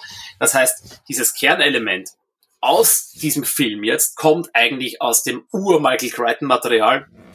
Insofern fühlt sich der Film auch an wie ein Michael Crichton Roman, wenn man diese ganze Handlung mit Owen und Claire und Maisie ein bisschen wegdrückt. Also alles, was mit Ian Malcolm und, und Alan Grant passiert, das ist eigentlich Michael Crichton-esque hoch 10. Das ist wirklich wie diese typischen Romane aus den 90ern, 80ern, die Michael Crichton geschrieben hat. Du hast es schon angesprochen, also einer der, der Kritikpunkte ist ja auch, dass viele sagen, ja, die Dinos, wenn man die weglassen wird, wird der Film genauso ablaufen. Also das ist jetzt nur noch äh, draufgeklebt, draufgepappt äh, äh, an, an, an Werk. Ja. Genauso wird aber kritisiert auch das, hast du ja schon angesprochen, dass es zwei Storylines gibt, die erst am Schluss äh, verbunden werden und dass gerade die Storyline mit den mit den neuen Schauspielern, also mit den Jurassic World Schauspielern, umso länger der Film dauert, umso unnötiger wird. Also dass die eigentlich kaum etwas zu sagen haben in dem Film. Ja, das ist, also sie haben eine, eine Intention, sie haben einen Grund, warum sie da hinkommen, wo sie hinkommen. Das passt eigentlich. Ich, ich, ich weiß nicht genau, wie man es anders machen hätte können. Natürlich ist der Film lang und es gibt viele Charaktere. Aber, also, das ist halt das Thema von Jurassic Park. Leute kommen irgendwo hin oder von Jurassic World, Leute kommen irgendwo hin und werden dann dort von Dinosauriern gejagt. Die haben meistens so relativ random Gründe, warum sie da sind. Entweder ist es ein Park, entweder wollen sie halt irgendwen holen oder sie wollen Dinosaurier stehlen. Also die ganzen Beweggründe in diesem Film waren jetzt nicht besser oder schlechter als die ja. Beweggründe in den alten Filmen das ist, das ist einfach jammern, wenn man da jetzt sagt, das ist schlecht, warum die da sind und was sie machen. Und die, die, Charaktere in alten Filmen haben jetzt auch nicht so die mega geilen Aktionen gemacht. Die sind meistens davon gelaufen oder haben versucht, irgendwen zu retten. Das passiert hier auch. Das ist einfach alles, was man bisher hatte, no nochmal. Und das gefällt ja eigentlich den Leuten. Also hat den Leuten bisher gefallen. Ich weiß nicht, warum man da jetzt drüber schimpft. Aber es ist offenbar so, dass das jetzt in Mode gekommen ist, über solche Dinge zu schimpfen. Ja, und ja. Ich, also, ich, ich, ich, nur kurz, um da noch einzuhaken, ja. Ich glaube, ich glaube, was ich so rausgelesen habe, gibt es auch einfach zwei Dinge, die da anscheinend äh, den Leuten abgehen. Das eine ist, sie haben keinen neuen Park gebaut und der, da passiert plötzlich was und die, die Dinosauriers reißen aus. Wahrscheinlich wären dann die Kritiken gewesen, das haben wir schon zweimal oder dreimal gesehen. Ähm, das andere ist, ja, dass sich auch Leute, die den Film gesehen haben, ein bisschen ähm, hintergangen gefühlt haben von den Trailern und von den Ankündigungen, auch von den, den Pressemitteilungen und offiziellen Aussagen von Universal, weil die haben ja immer gesagt, okay, es ist ein neues Zeitalter. Dinosaurier und Menschen leben jetzt in der gleichen Epoche und dass man von dem zu wenig sieht. Ja, das, das verstehe ich. Ähm, der Trader hat ein bisschen getäuscht vielleicht, weil du siehst schon Dinosaurier in, in unserer Welt, also die leben ja wirklich, seit dem letzten Teil sind die Dinosaurier frei in der Welt und auch haben sich auch verbreitet, weil vermehrt und auch Schwarzhänd Schwarzmarkthändler, die die Dinosaurier halt woanders hingebracht haben, gezüchtet haben. Es gibt halt viel mehr Dinosaurier. Es gibt auch Saurier wie den Quetzalcoatlus, also Flugsaurier, der plötzlich da ist, der nistet auf einem Wolkenkratzer und du weißt auch gar nicht, wo der herkommt. Also das gibt's ein paar Sachen, wo du denkst, hä, warum ist der Quetzalcoatlus jetzt da? Warum schaut der Parasaurolophus anders aus als in den anderen Filmen? Das ist ein bisschen seltsam. Aber das, das ist, du siehst die wirklich nicht so lang. Also am Anfang werden ein paar Saurier eingefangen und das ist auch das Konzept. Also die Saurier werden ja quasi eingefangen und sollen dann in die italienischen Dolomiten gebracht werden. Da ist so ein Reservat von Biosyn, die halt die Saurier dort beherbergen und halt an ihnen forschen und schauen, ob sie irgendwelche Krankheiten heilen können. Das ist so die, die Grundprämisse. Und das passt aber eigentlich auch, weil du hast dort Tech-Campus ein bisschen, du hast dort quasi Gehege, du hast dort irgendwelche, du hast das Gefühl, als wäre das irgendwie ein Park, als wäre das die, der, die Mischung aus, aus der Mensch beherrscht die Dinosaurier oder hat sie ein bisschen im, im Zaum und die sind doch wild, das, das erinnert viel mehr an den alten Jurassic Park Film oder an Jurassic World als jetzt Jurassic World Fallen Kingdom, wo halt die Saurier mhm. auf der Insel waren und dann plötzlich am Festland. Also das passt eigentlich. Aber diese, diese kurzen Szenen, wo die Saurier halt in unserer Welt rumlaufen, das ist wirklich sehr kurz. Das sind meistens so irgendwelche echten Aufnahmen, wo irgendwas passiert, wo Dinosaurier reinmontiert wurden. Und zum Beispiel der Mosasaurus, der große Schwimmsaurier, der hat halt eine Mini-Rolle. Der kommt halt fast gar nicht vor. Und das ist auch schade, weil, ich meine, den siehst du kurz in einer Szene, die eigentlich im, im, letzten Teil schon nicht stattgefunden hat. Die ist dann rausgekürzt worden. Die kommt jetzt einfach vor in dem Film. Und man siehst sie nochmal kurz vorbeischwimmen, aber der hat halt jetzt keine tragende Rolle, weil das kannst du auch schwer machen. Was soll, wie willst du den in diese Handlung einbauen? Den kannst du schwer irgendwo hinbringen. Das, das, das stimmt. Also da hat, das, das, wenn man, wenn du das erwartet hast, dann bist du vielleicht hier ein bisschen traurig. Ich mochte das nie so gerne. Ich fand das halt immer cooler, wenn die Saurier irgendwo sind, wo die Menschen versuchen, dort rauszukommen oder sich dort gegen die Saurier erwehren müssen. Wenn irgendwo so ein, ein Forschungszentrum ist, wo so ein, ein Hochstand ist, wo Leute auf Saurier schauen, bin ich schon glücklich. Das finde ich cool. Also das ist das, was mir taugt. So ein bisschen dieses Zoo-Thema. Ja. Also das, das passt eigentlich äh, prinzipiell für mich ganz gut. Und ich fand es auch schön, weil ich zuerst schon gesagt habe, Rückgriffe auf altes Material sie haben wirklich ganz viel Sachen eingebaut, storytechnisch, dass sie halt in alten Filmen und, und auch generell in anderen Medien schon mal hatten oder nicht hatten, was sie, was sie alles äh, versucht haben, da reinzupressen, ist ein Wahnsinn, weil, wie gesagt, diese Heuschreckengeschichte war schon im ersten Buch ein Thema. Diese, dieser Mosasaurus-Angriff am Anfang war, hätte im letzten Film stattfinden sollen. Sogar, äh, es gibt eine Szene im Film, das kann ich spoilern, da trifft Alan Grant und Ellie Settler treffen auf die Metrodons, das sind so Ur- Vorfahren der Säugetiere mit seinem Rückensegel, also schon ein bisschen aus wie große Eidechse mit Rückensegel. Und dieses Ding, diese Szene wurde vermutlich, also ich nehme mal an, inspiriert von, es gab äh, beim Jurassic Park Spielzeug, das ist mir beim zweiten mhm. Thema bei mir, da gab es so Sammelkarten 1993 bei den Figuren dabei. Und bei die Sammelkarte vom Dimetrodon erinnert total an äh, diese Szene aus dem Film. Da war so ein gezeichnetes Artwork drauf, wo Alan Grant und Ellie Settler quasi erschrocken sind von einem Dimetrodon und das ist eins zu eins in diesem Film eingebaut. Das, Set, das, ist, das Setting ist nicht das gleiche, aber halt das Thema ist gleich. Und Inspiriert. auch, ich, die haben sich wahnsinnig auch vom Spielzeug inspirieren lassen. Du hast halt diese Fraktionen der, der Dino Raiders quasi, die die Saurier fangen wollen und böse sind und verkaufen wollen. Du hast das Thema der Dino Trackers, äh, die die Saurier fangen wollen und halt in ein Gehege stecken wollen. Und das hast du eins zu eins im, im Spielzeug von der 1994er Reihe. Da hast du den Dr. Snare, so einen Typen mit Hut und Mantel. Den haben sie quasi auch als diesen Rain Delacourt so ein bisschen reingebracht. Der rennt auch über den Mantel rum, hat einen Bart und einen Hut. Also das ist total diese Figur. Und Quetzalcoatlus, ein schwarzer Canotaurus. Also mir kam es vor, als hätten sie das äh, Spielzeug äh, von 1994, das eigentlich nie im Film vorkam, diese Figuren, ein bisschen als Inspiration auch genommen. Also das war, sie haben alles irgendwie reingepackt in diesen Film.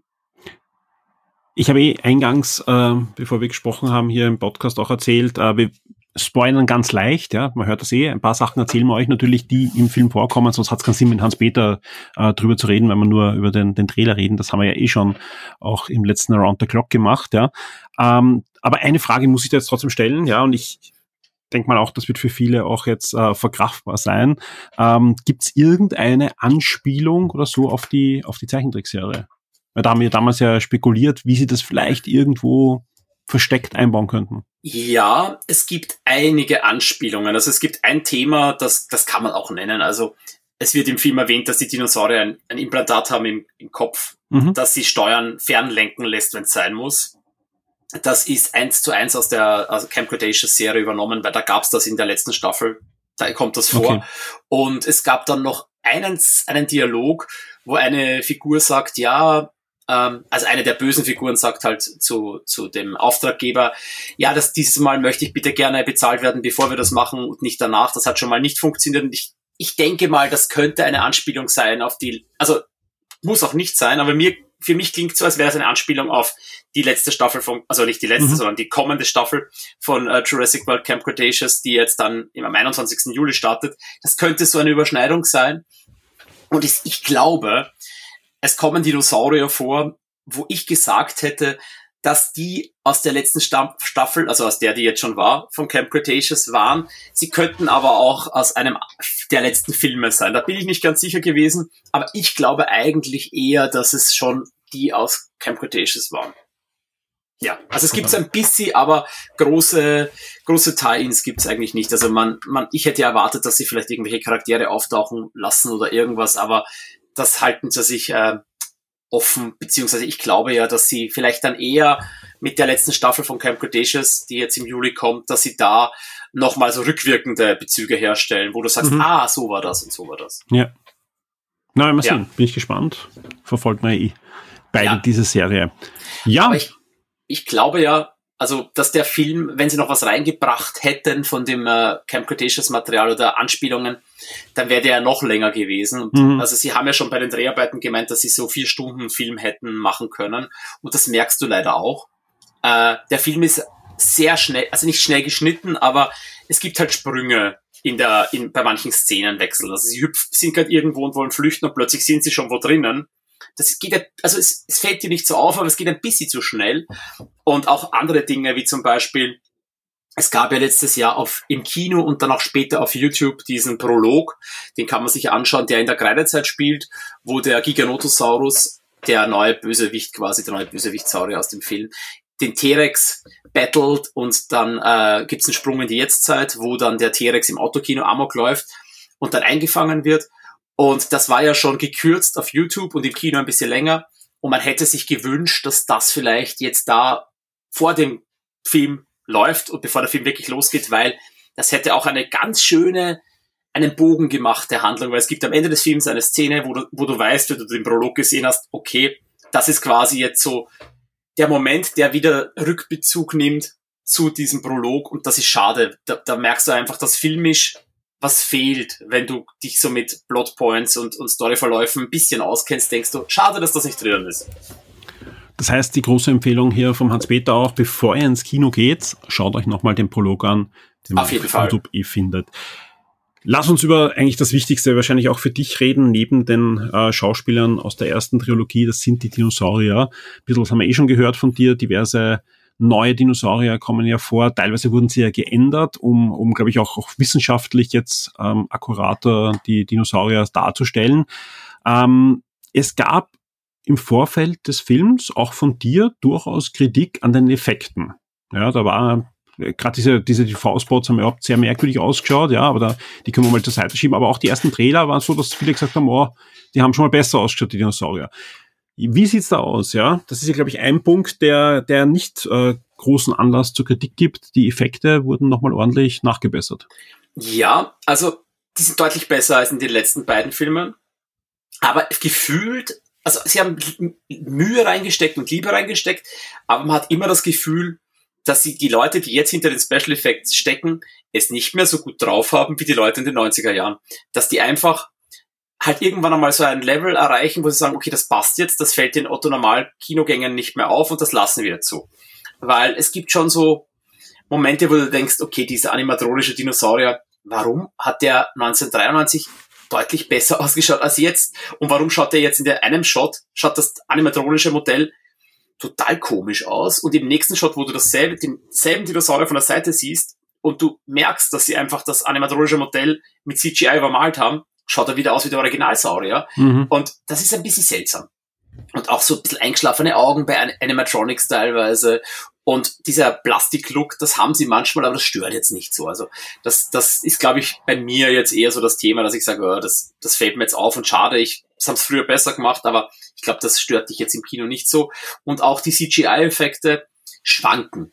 Also mir ist aufgefallen, immer wenn der Film Color Grading benutzt, was er in dem Film deutlich deutlich tut. Also es gibt eine Szene, also eine ganze Sequenz, eigentlich ein, ja, ein großer Teil des Films spielt auf Malta. Da benutzen sie also ein gelbes Color Grading und mit Gelb schaut alles realistisch aus, lustigerweise. Da gibt's eine coole Verfolgungsjagd mit den Adrociraptoren. Das ist, schaut meistens cool aus. Auch die, die CGI-Effekte hier, die Raptoren schauen cool aus. Das macht Spaß. Dann siehst du halt äh, den Pyroraptor, das ist der, dieser gefiederte Raptor, der im Schnee auf, auf Owen Grady und, und seine Pilotin losgeht. Das wirkt so fake, weil Blau immer alles ein bisschen fake erscheinen lässt. Und lustigerweise, wenn ich sage Blau lässt alles fake erscheinen, Blue, dieser Velociraptor, der ja quasi der Hauptraptor ist, Owens Haustier mhm. mehr oder weniger, schaut durchaus von Anfang, wo du ihn siehst, bis am Ende, wo du ihn siehst, fake aus. Ich glaube, der hat und ich glaube sogar wirklich, dass der absichtlich so einen bisschen cartoonigen Look bekommen hat, damit du ihn besser als Merchandise benutzen kannst. Weil der schaut einfach hingezeichnet aus. Der schaut nicht mhm. aus, als wäre er da. Und der hat jetzt auch ein Baby, das kann man sagen, aber im Trailer gesehen. Das sieht teilweise besser aus und hier haben sie auch oft eine Stangenpuppe benutzt, wo sie dann nur die Augen ein bisschen mit mhm. Computer mhm. bearbeitet haben. Die schaut echt cool aus. Aber Blue irgendwann muss man so einen Berg hochhüpfen, das schaut so fake aus. Also wirklich mhm. so, da denkst du dir, Alter, warum muss das so falsch ausschauen? Aber sonst äh, die meisten anderen Sachen, also der Giganotosaurus, der große Bösewicht-Saurier schaut super cool aus, die Animatronik von dem sind super, äh, der Derizinosaurus schaut cool aus, der Parasaurolophus, habe ich zuerst schon erwähnt, der, das ist dieser Pflanzenfresser mit diesem Horn hinten am Kopf, der schaut auch cool aus, aber da haben sie einfach das Design geändert und der schaut nicht mehr aus wie früher und man weiß nicht warum, aber der, der macht Spaß. Also die ganzen Saurier sind schön designt, wissenschaftlich akkurat, würde ich jetzt mal sagen. Hm. Sie haben beim Parasaurolophus, den haben sie verändert, damit er akkurater ausschaut, aber du kannst halt nicht erklären, warum der Atrocioraptor, der ja jetzt laut Film hundertprozentig echtes Atrociraptoren-Genom haben soll, warum der ausschaut wie ein Deinonychus ohne Federn. Er schaut einfach falsch aus. Das ist halt nicht richtig, aber er schaut cool aus. Also gerade die Atrociraptoren, das sind ja quasi die, die neuen bösen Raptoren des Films, die auch so gezüchtet sind, dass sie irgendwie auf alles losgehen, wo du einen Laserbeuter hin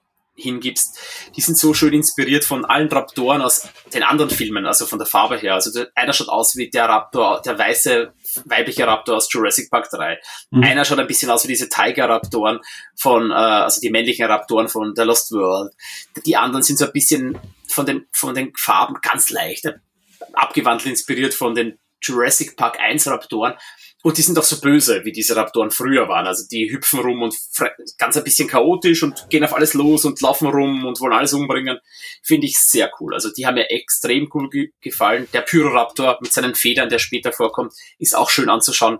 Ich meine, er schaut aus wie ein Monster vom Kopf her. Es gibt ja aktuell auch diese Apple äh, TV Doku über die Dinosaurier, diese BBC Doku und das ist einfach du merkst halt, dort schauen sie aus wie Tiere, in Jurassic World schauen sie aus wie Filmmonster ein wenig. Das ist halt jetzt nicht mehr der Anspruch, dass die Dinosaurier ganz realistisch ausschauen sollen, sondern sie müssen so ein bisschen Charakter, Filmmonster-Charakter haben, weil dieser Pyroraptor hat einfach ein Gesicht wie ein Filmmonster und nicht wie ein, ein Vogel, wie er eigentlich ausschauen sollte. Und das stört aber nicht. Der ist, ist fies, der ist böse, der hat Flügelfedern und kann schwimmen.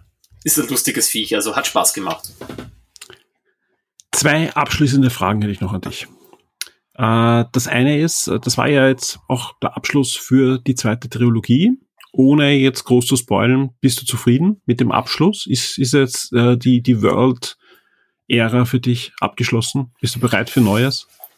Ja, ich war ja ein groß, also ich bin ein ganz großer Jurassic Park Fan. Ich bin ein großer Jurassic World Fan. Da bin ich schon ein bisschen weniger Fan, weil ich, da, da haben sie einfach ein bisschen zu viele Schnitzer gemacht.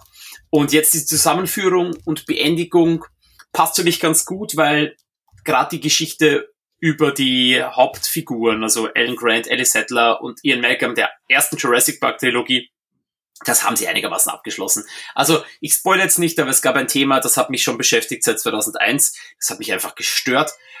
Und das haben sie jetzt für mich schön ab, abgehandelt und auch ins Gute verkehrt. Und das ist das, was mir eigentlich ja, macht mich happy, ist das, was ich wollte. Und äh, ja, und auch die andere Geschichte, Owen Grady und Claire Daring, die, an denen bin ich nie so gehängt. Die waren halt da, aber sie, das war okay.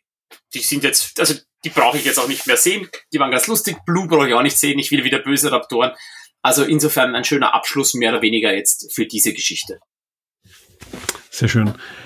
Die zweite Frage ist, es gibt ja gerade wieder so ein bisschen Dino-Hype, auch jetzt natürlich durch den dritten Jurassic World, aber es gibt ja auch diese Apple-Dokumentation, die mhm. vor kurzem erschienen ist.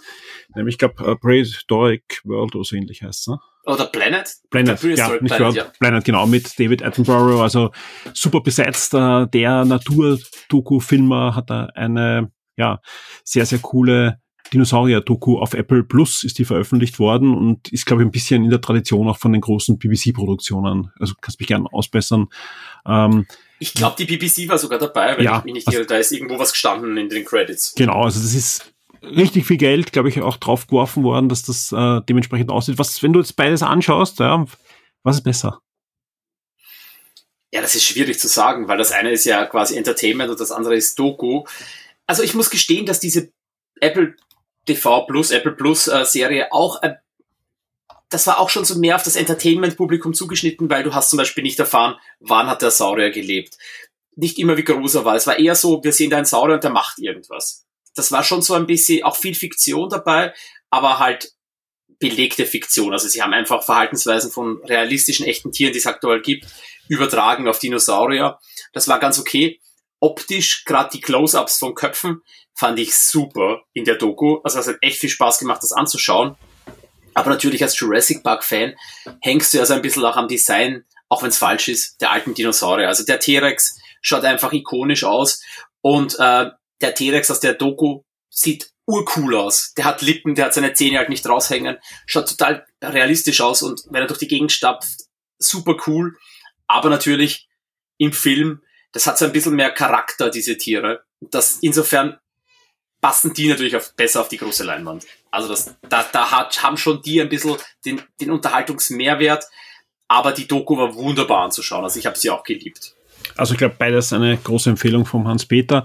Wer Apple Plus hat, da gibt's äh, Prehistoric Planet, äh, das ist rausbringen, äh, ab sofort zu schauen. Und wer einen neuen Jurassic World sehen will, sollte, glaube ich, ins Kino gehen, wenn man das so gehört hat, Hans-Peter. Ja, auf jeden Fall. Und ich hoffe, dass sie irgendwas jetzt machen, dass der, dass es, sie sagen ja, die Trilogie ist abgeschlossen, man weiß nicht, wie es weitergeht.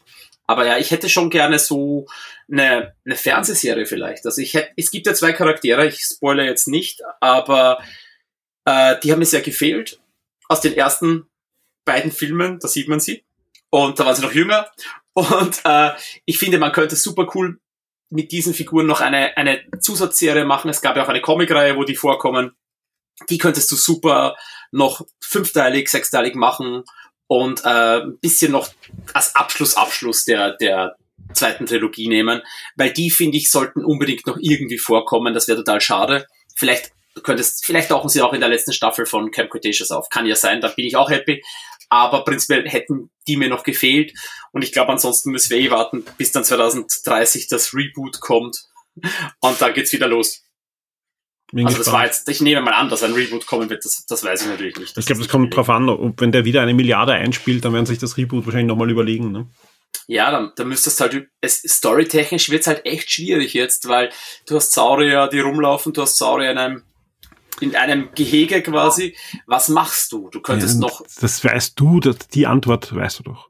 Ja gut, ja. sie haben es auch schon in den letzten beiden Filmen geschafft, irgendeine Story zu machen. Ja, vor allem nach Jurassic World kommt natürlich Jurassic Universe und wir schicken einfach Dinos ins All. Was gibt's Cooleres? Ja, oder es geht wieder von vorne los, dass einfach wieder Jurassic Park kommt, weil irgendjemand wieder einen Dinosaurierpark baut mit den Sauriern, die es schon gibt und hofft, dass er es diesmal schafft und dann geht's wieder schief.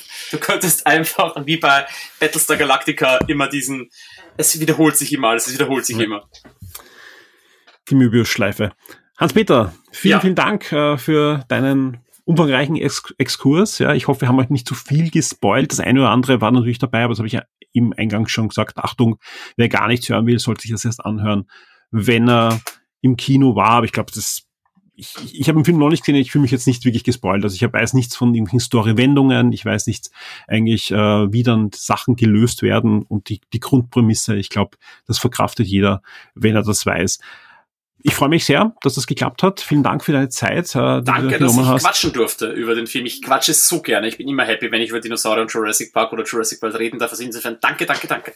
Gerne wieder. Äh, ich hoffe, wir schaffen in den nächsten Wochen, Monaten mal eine Around the Clock. Genug Gesprächsbedarf gibt's, weil da kommt ja einiges und dann können wir auch noch kräftig spoilern wahrscheinlich über den Film. Also können wir nochmal cool. einen Nachschlag geben.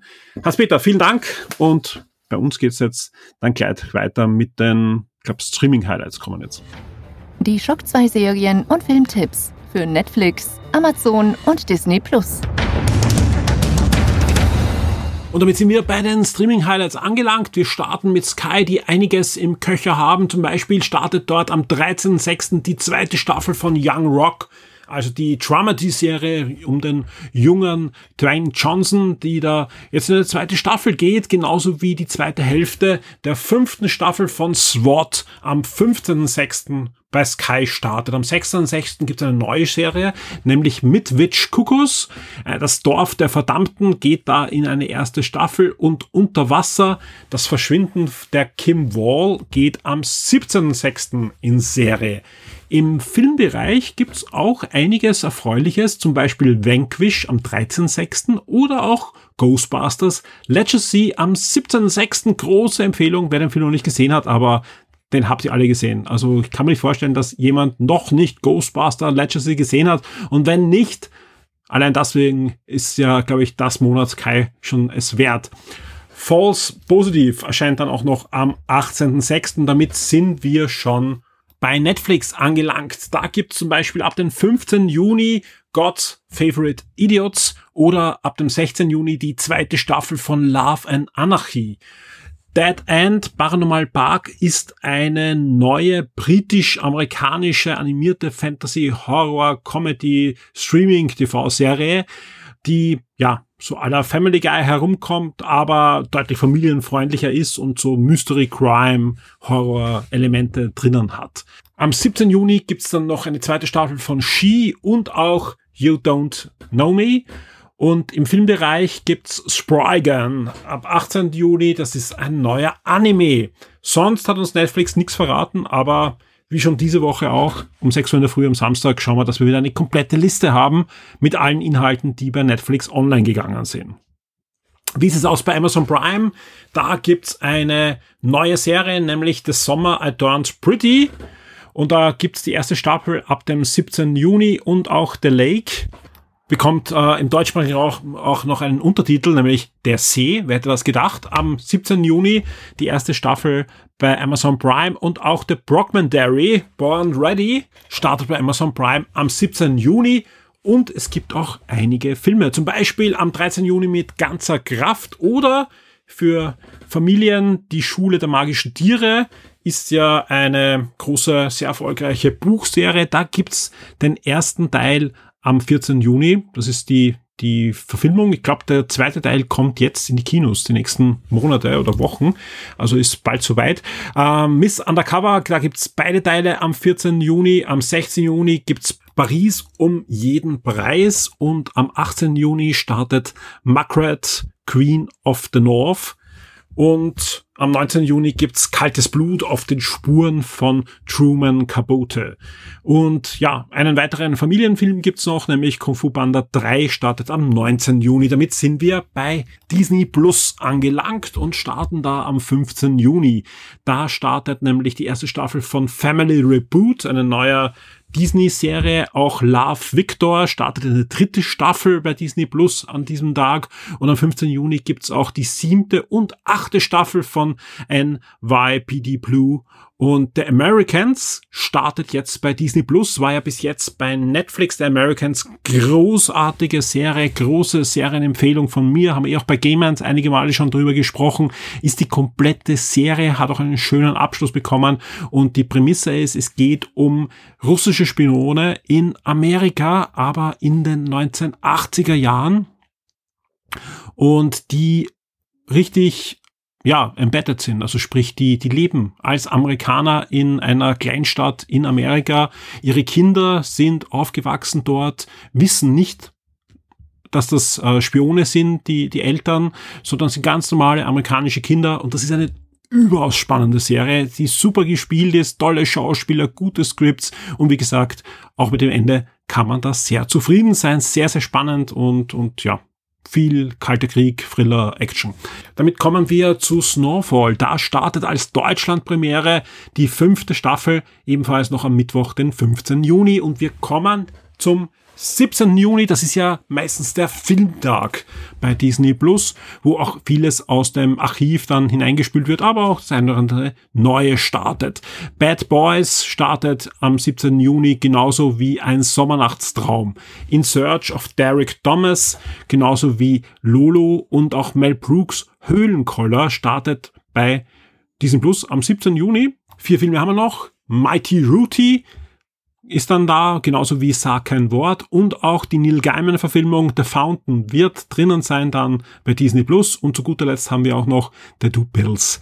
Die Verfilmung kommt auch dann herein am 17. Juni.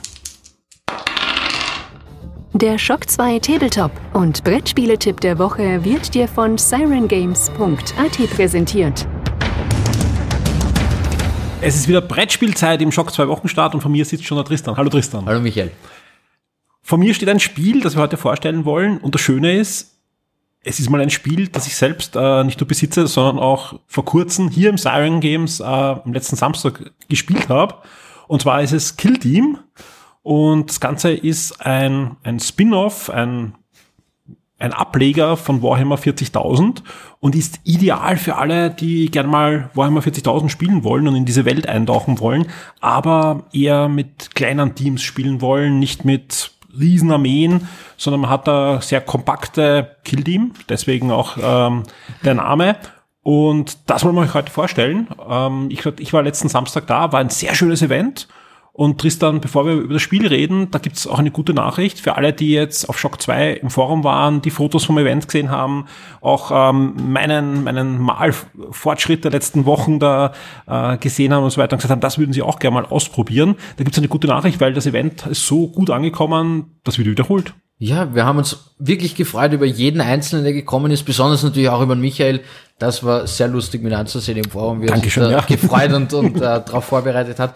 Und ja, wir sind überwältigt. Wir, wir danken auch allen Teilnehmern, jeden, der vorbeigekommen ist, um drüber zu reden, um sich das Spiel zeigen zu lassen.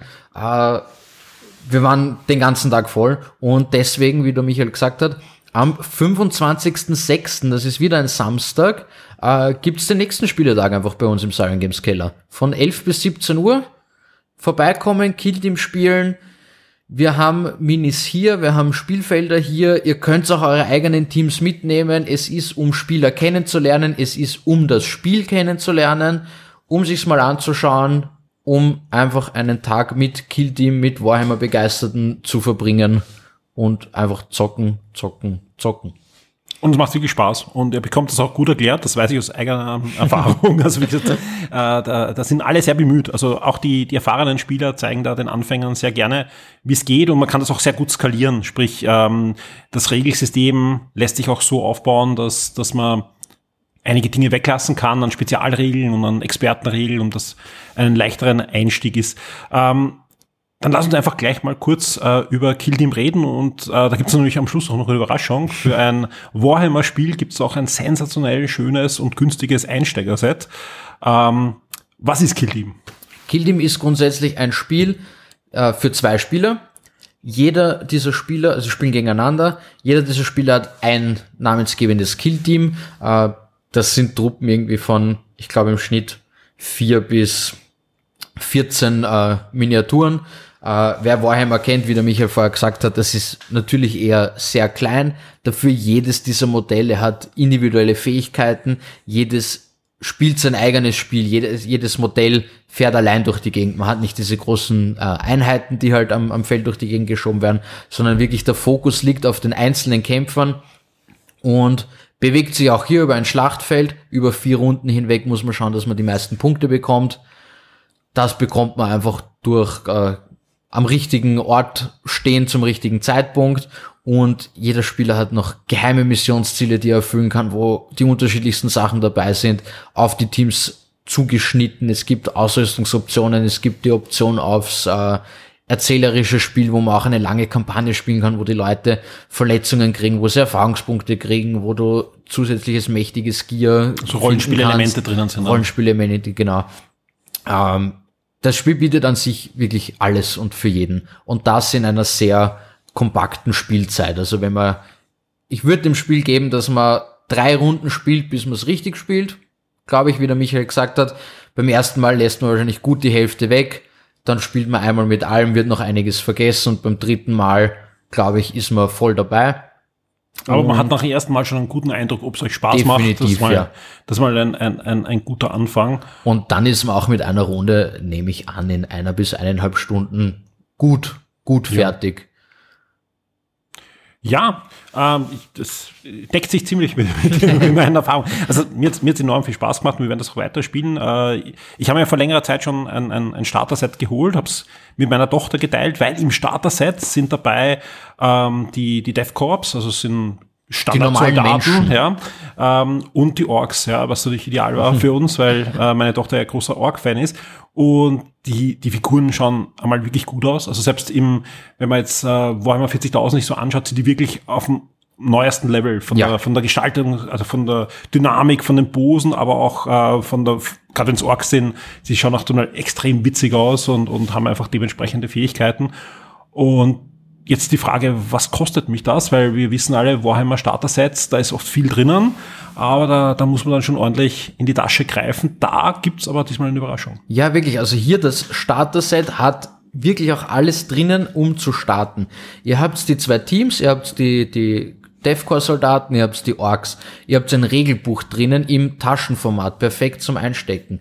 Ihr habt die Schablonen drin, hier braucht ihr kein Maßband, es ist alles in, in äh, Schablonen angegeben. Da könnt ihr gleich loslegen. Ihr habt Würfel drinnen, ihr habt ein Spielfeld drinnen, ihr habt das Gelände dazu drinnen und das Ganze bei uns für 72,30 Euro.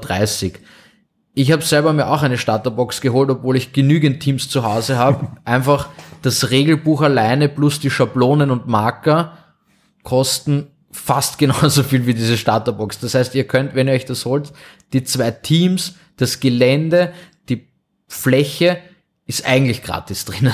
Vor allem, wenn es euch teilt mit äh, jemandem ja. zweiten, dann, dann wird es gar noch günstiger, weil, ja, wenn einer die Ork spielen will, einer die, die Soldaten, ist das umso besser. Das Schöne an Kill Team ist, es ist ja auch wirklich Warhammer 40.000, sprich, äh, ihr könnt vieles verwenden an, an Gelände, an Figuren im Warhammer 40.000, umgekehrt ja genauso. Exakt, ja. Umgekehrt, also es ist ein Einstieg in Warhammer 40.000 oder für Warhammer 40.000 Veteranen. Abwechslung.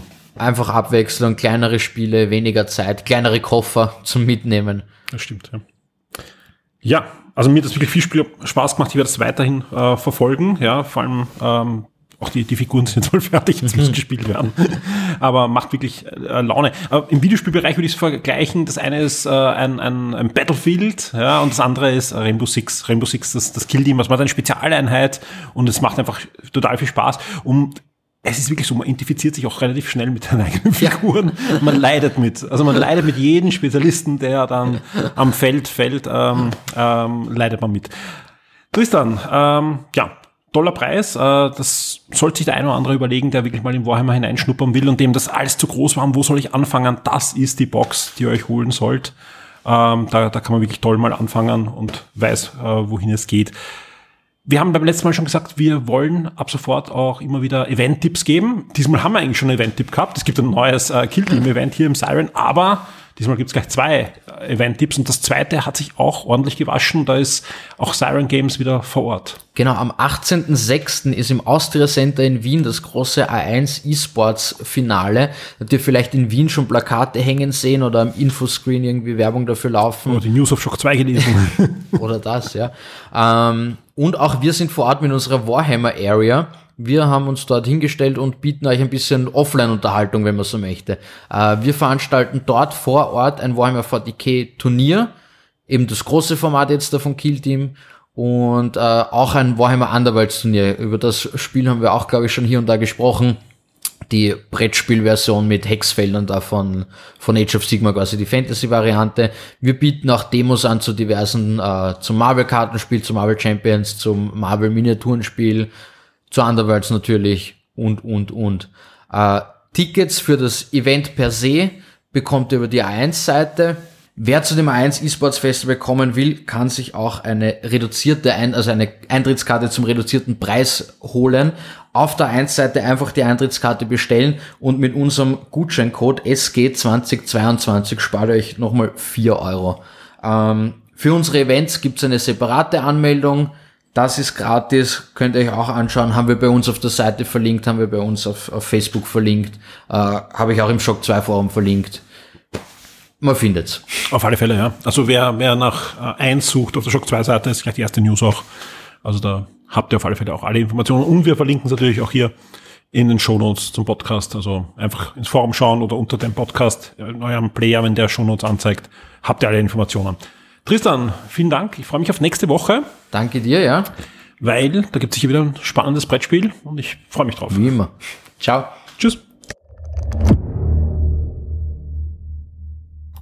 Es ist jetzt kurz nach 22 Uhr, also eher so Viertel nach 10 am 11. Juni, am Samstag. Gerade sind zwei Chats bei mir aufgegangen, wo der Clemens Spitzer und der Nikolai sich gemeldet haben und einige News berichtet haben, die bald auf der Shock 2 Webseite online gehen. Der Grund ist natürlich auch jetzt laufen Livestreams, wo Spiele vorgestellt werden. Auch hier nicht die Spiele, die uns tausende, aber tausende Klicks bringen auf der Shock 2 Webseite, sondern eher Spiele, die einen von den beiden selbst interessieren und wir wissen, dass es auch bei euch draußen jede Menge Leute gibt, die sich drüber freuen. Das sind natürlich hauptsächlich Spiele aus dem Indie-Bereich und nicht die großen Leuchtturmspiele, die einfach die Masse der Leute auch erreichen.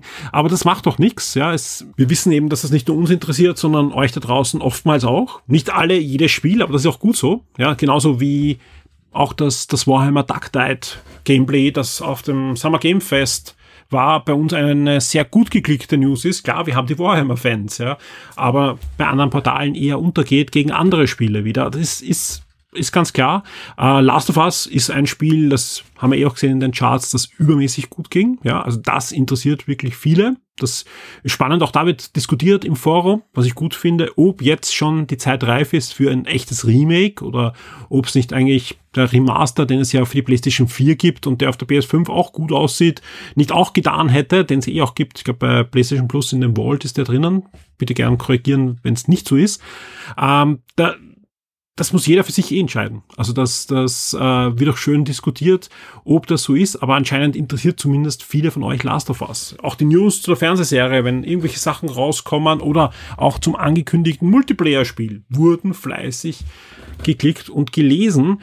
Und deswegen freue ich mich auch sehr auf morgen. Da wird sich einiges ändern, sicher. Ich glaube, da kommen noch einige Spiele, wo wirklich Massen auch äh, erreicht wird beim Xbox Bethesda Showcase. Auch hier werden wir live covern, sprich, ihr könnt bei uns auf der Shock 2 Website das Ganze natürlich verfolgen. Es gibt einen Livestream. Es gibt aber natürlich auch laufend die News und die Trailer und so weiter bei uns einzeln nachzulesen und natürlich am Ende des Ganzen dann die Sammelnews, wo ihr wirklich eine Übersicht habt, was da Wichtiges angekündigt wurde. Und ganz wichtig, es gibt natürlich auch im Forum den Bereich zu dem Event, wo dann einfach live während dem Livestream diskutiert werden kann, ja, was euch gefällt, was euch nicht gefällt. Wir lesen da auch ein bisschen mit. Mitdiskutieren geht meistens nicht, weil man wirklich sehr, ja, doch arbeitsintensiv ist, das, wenn da ein Spiel nach anderen angekündigt wird. Wir werden zwar in Vollbesetzung das machen, so gut wie, aber trotzdem, das ist immer doch eine, eine stressige Angelegenheit, dass wir dann möglichst zeitnah für euch das wirklich auf der Webseite haben.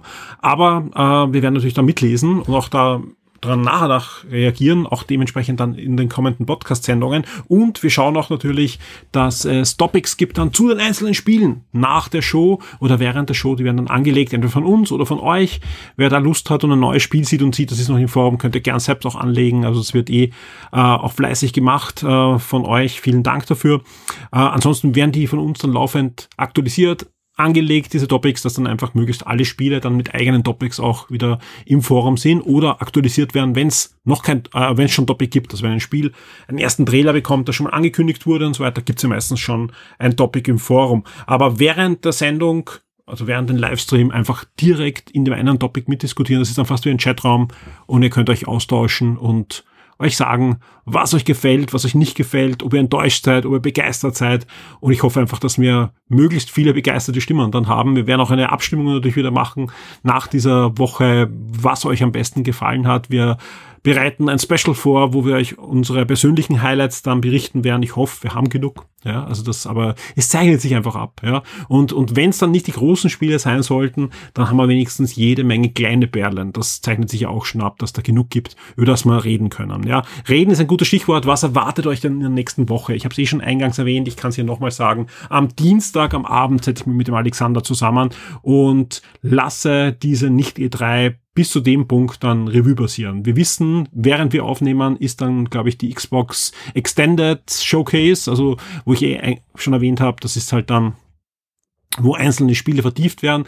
Äh, falls da irgendwas Großartiges angekündigt wird, dann werden wir das einfach live in die Sendung hineinnehmen. Wir haben natürlich den Ticker offen und, und andere Redakteure werden das natürlich auch, auch anschauen. Aber sonst werden wir einfach sagen, wir machen jetzt mal bis zum Dienstag, irgendwann müssen wir da auch mal uns dran setzen. Wir werden das am Montag schon vorbereiten. Da gibt's ja auch dann noch Capcom, das rutscht dann, soweit ich weiß, noch rein. Das werden wir natürlich noch mitnehmen.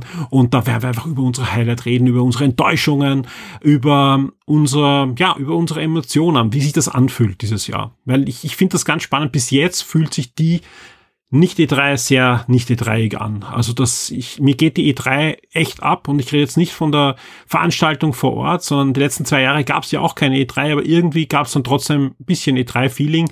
Das fehlt mir heuer komplett. Bis jetzt. Vielleicht schafft es Microsoft und rockt da einfach morgen und wir sagen alle, ja, das ist eigentlich die, die Microsoft E3 gewesen wieder.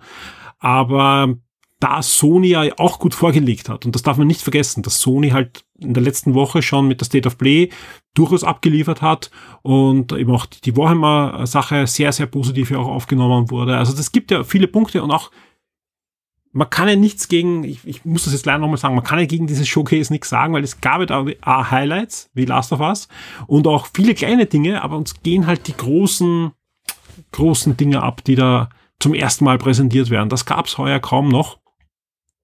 Außer eben bei, bei, bei Sony bis jetzt mit, mit Street Fighter und mit ähm, Resident Evil 4 zum Beispiel oder mit Final Fantasy 16 natürlich. Also es gibt genug. Also wenn man, wenn man sich hinsetzt und dann durchatmet ja, und schaut, was ist jetzt die letzten zehn Tage so angekündigt, dann findet jeder genug Titeln schon. Ich bin mir auch sicher unter euch. Ja, da, da gibt's dann die Titel. Aber trotzdem dieses, dieses wie soll ich es beschreiben, dieses, dieses Buffet-Feeling, ja, dieses, wo einfach ständig was angekündigt wird, wo man gar nicht weiß, welchen Stream man sich als erstes anschauen soll, ja, weil überall gibt spannend, das fehlt. Bis jetzt, ja. Also mal sehen, was sich da bis Dienstag noch tut. Ich werde mit dem Alex drüber reden und dann mit euch natürlich gern drüber diskutieren, auch schon vorher im Forum und auch äh, nachher im, im Game Minds Topic und ja, dann schauen wir einfach weiter, wie sich die Woche noch entwickelt. Also die, die ganzen Livestreams werden noch ähm, gecovert. Wir haben einige Reviews für euch in Vorbereitung. Ich habe eh zuerst schon gesagt, also ich, ich sitze gerade an einem Spiel rund um Maler der Renaissance, ja, ähm, und da, da wird es ein Review geben. Aber auch sonst äh, einige Sachen, die gerade getestet werden, die zum Teil schon erschienen sind, wo wir einfach die Reviews noch nicht fertig bekommen haben, aber auch zum Teil dann in den nächsten Wochen erscheinen werden, ähm, aus diversen Bereichen. Der Clemens ist am Montag im Kino, schaut euch Light hier an, eben da habe ich auch erwähnt, da wird es ein Review geben. Also es wird die Woche auch jede Menge normalen Content geben, wieder für euch. Es wird Gewinnspiele geben, äh, unter anderem von Nintendo, gleich zwei von Nintendo, kann ich schon ankündigen. Das eine wird auf alle für Strikers sein und das mache ich höchstwahrscheinlich, wenn ich jetzt mit der Aufnahme fertig bin, werde ich mich an dieses Gewinnspiel setzen Sprich, äh, ja, Sonntag in der Früh ist das bei euch und ihr könnt euch das äh, anschauen und, und mitmachen und ich drücke euch die Daumen. Wir verlosen gleich zweimal das Spiel, sprich doppelte Gewinnchance. Und dann wird es noch weitere Gewinnspiele geben, auch von Nintendo eben ein zweites und auch im Kinobereich wird sich was tun. Ähm, ja, da, da kommt einiges an Arbeit auf uns hier in der Redaktion zu und auf euch cooler Content hoffentlich. Äh, generell wird, wird ziemlich arbeitsintensiv werden die nächste Woche, aber auch die nächsten Wochen mit paar echt coolen Sachen wo wir gerade dran sind und deswegen, wie immer, ein großes Dankeschön an dieser Stelle. Ähm, ich brauche nichts erzählen, das ist eine, eine sehr, ja, doch intensive Zeit, in der wir uns da gerade bewegen. Äh, das, das trifft uns auch hier natürlich in der Redaktion, sowohl emotional als auch, auch, auch wirtschaftlich. Äh, das zeichnet sich schon langsam ab, dass da äh, sich einiges bewegt gerade und das nicht in die richtige Richtung. Deswegen umso mehr und umso ein, ein, ein größeres Dankeschön an unsere Shock 2 Vips, die uns da tatkräftig unterstützen, regelmäßig unterstützen. Und das, das, das hilft uns, ja, weil sonst wird es Shock 2 kann ich oft genug sagen, schon lange nicht mehr geben. Und ich hoffe sehr, dass sich der eine oder andere noch entscheidet, von euch da draußen VIP zu werden, VIP wieder zu werden. Da kommen immer wieder, gerade in letzter Zeit, einige wieder dazu. Das, das freut mich und wieder zurück, äh, weil, wie gesagt, ja, es zeichnet sich ab, es wird, wird, wird noch, wird noch intensiv werden dieses Jahr. Und deswegen vielen Dank an dieser Stelle, weil wir das natürlich, und ich denke, das hört man auch, ja, natürlich gerne tun, was wir machen. Und dann auch jede Menge Ideen geben würde, die aber natürlich jetzt gerade nicht realisierbar sind. Also da fehlt es einfach an allen Ecken an Ressourcen und jeder VIP, der, der dazukommt, hilft einfach nicht nur, dass wir ähm, in die Zukunft blicken können und sagen, okay, es wird auch weitergehen mit Shock 2 und wir können die eine oder andere Idee noch umsetzen, sondern eben auch ähm, es ein, ein Fundament legt für, für zukünftige Dinge, die wir eigentlich schon die ganze Zeit gerne machen würden. Und deswegen vielen, vielen Dank an dieser Stelle. Und ich wünsche euch allen noch eine, eine spannende Nichte 3. Ja, lasst uns da jetzt nicht äh, den Kopf in den Sand stecken bis jetzt. Da kommt schon noch was. Und wenn nicht, äh, gehen wir uns anhören. Ja, wir werden da, wir werden da E3-Party machen auch wenn die Spiele fehlen. Also ist, wir werden uns was einfallen lassen. Wenn nicht, machen wir ein Best of E3 der letzten 20 Jahre. Ich, ich habe noch keine Ahnung. Aber ich bin sehr zuversichtlich. Wir haben jede Menge Content für euch, ja auch abseits der E3. Aber ähm, auch der, der Sachen, die in den nächsten 48 Stunden noch kommen, da kommt noch was. Und wenn ich ins Forum schaue, in das Topic zur ähm, Bethesda Microsoft äh, Pressekonferenz äh, Showcase, ähm, bin ich nicht allein. Ich bin, glaube ich, nicht der Einzige, der hofft, dass da sich noch einiges dreht und dass wir dann doch auch zurückblicken auf diese Zeit im Jahr 2022 und sagen, uh, da ist doch noch einiges Cooles angekündigt worden und gezeigt worden. Mal sehen. Ich bin gespannt. Ich hoffe, ihr draußen auch. Und deswegen vielen Dank fürs Zuhören. Eine Stunde, fast 40. Es tut mir leid, ist wieder lang geworden, aber ihr habt im 2 Plus diesmal bekommen. Es gab jede Menge zu bequatschen. Wir sind einfach auch in einer sehr intensiven Zeit. Wir hören uns auf alle Fälle spätestens am Dienstag in der Nacht auf Mittwoch mit dem Alexander Ammon bei G-Mainz. Also haltet euren VIP-Feed warm, da kommt was ordentliches rein demnächst.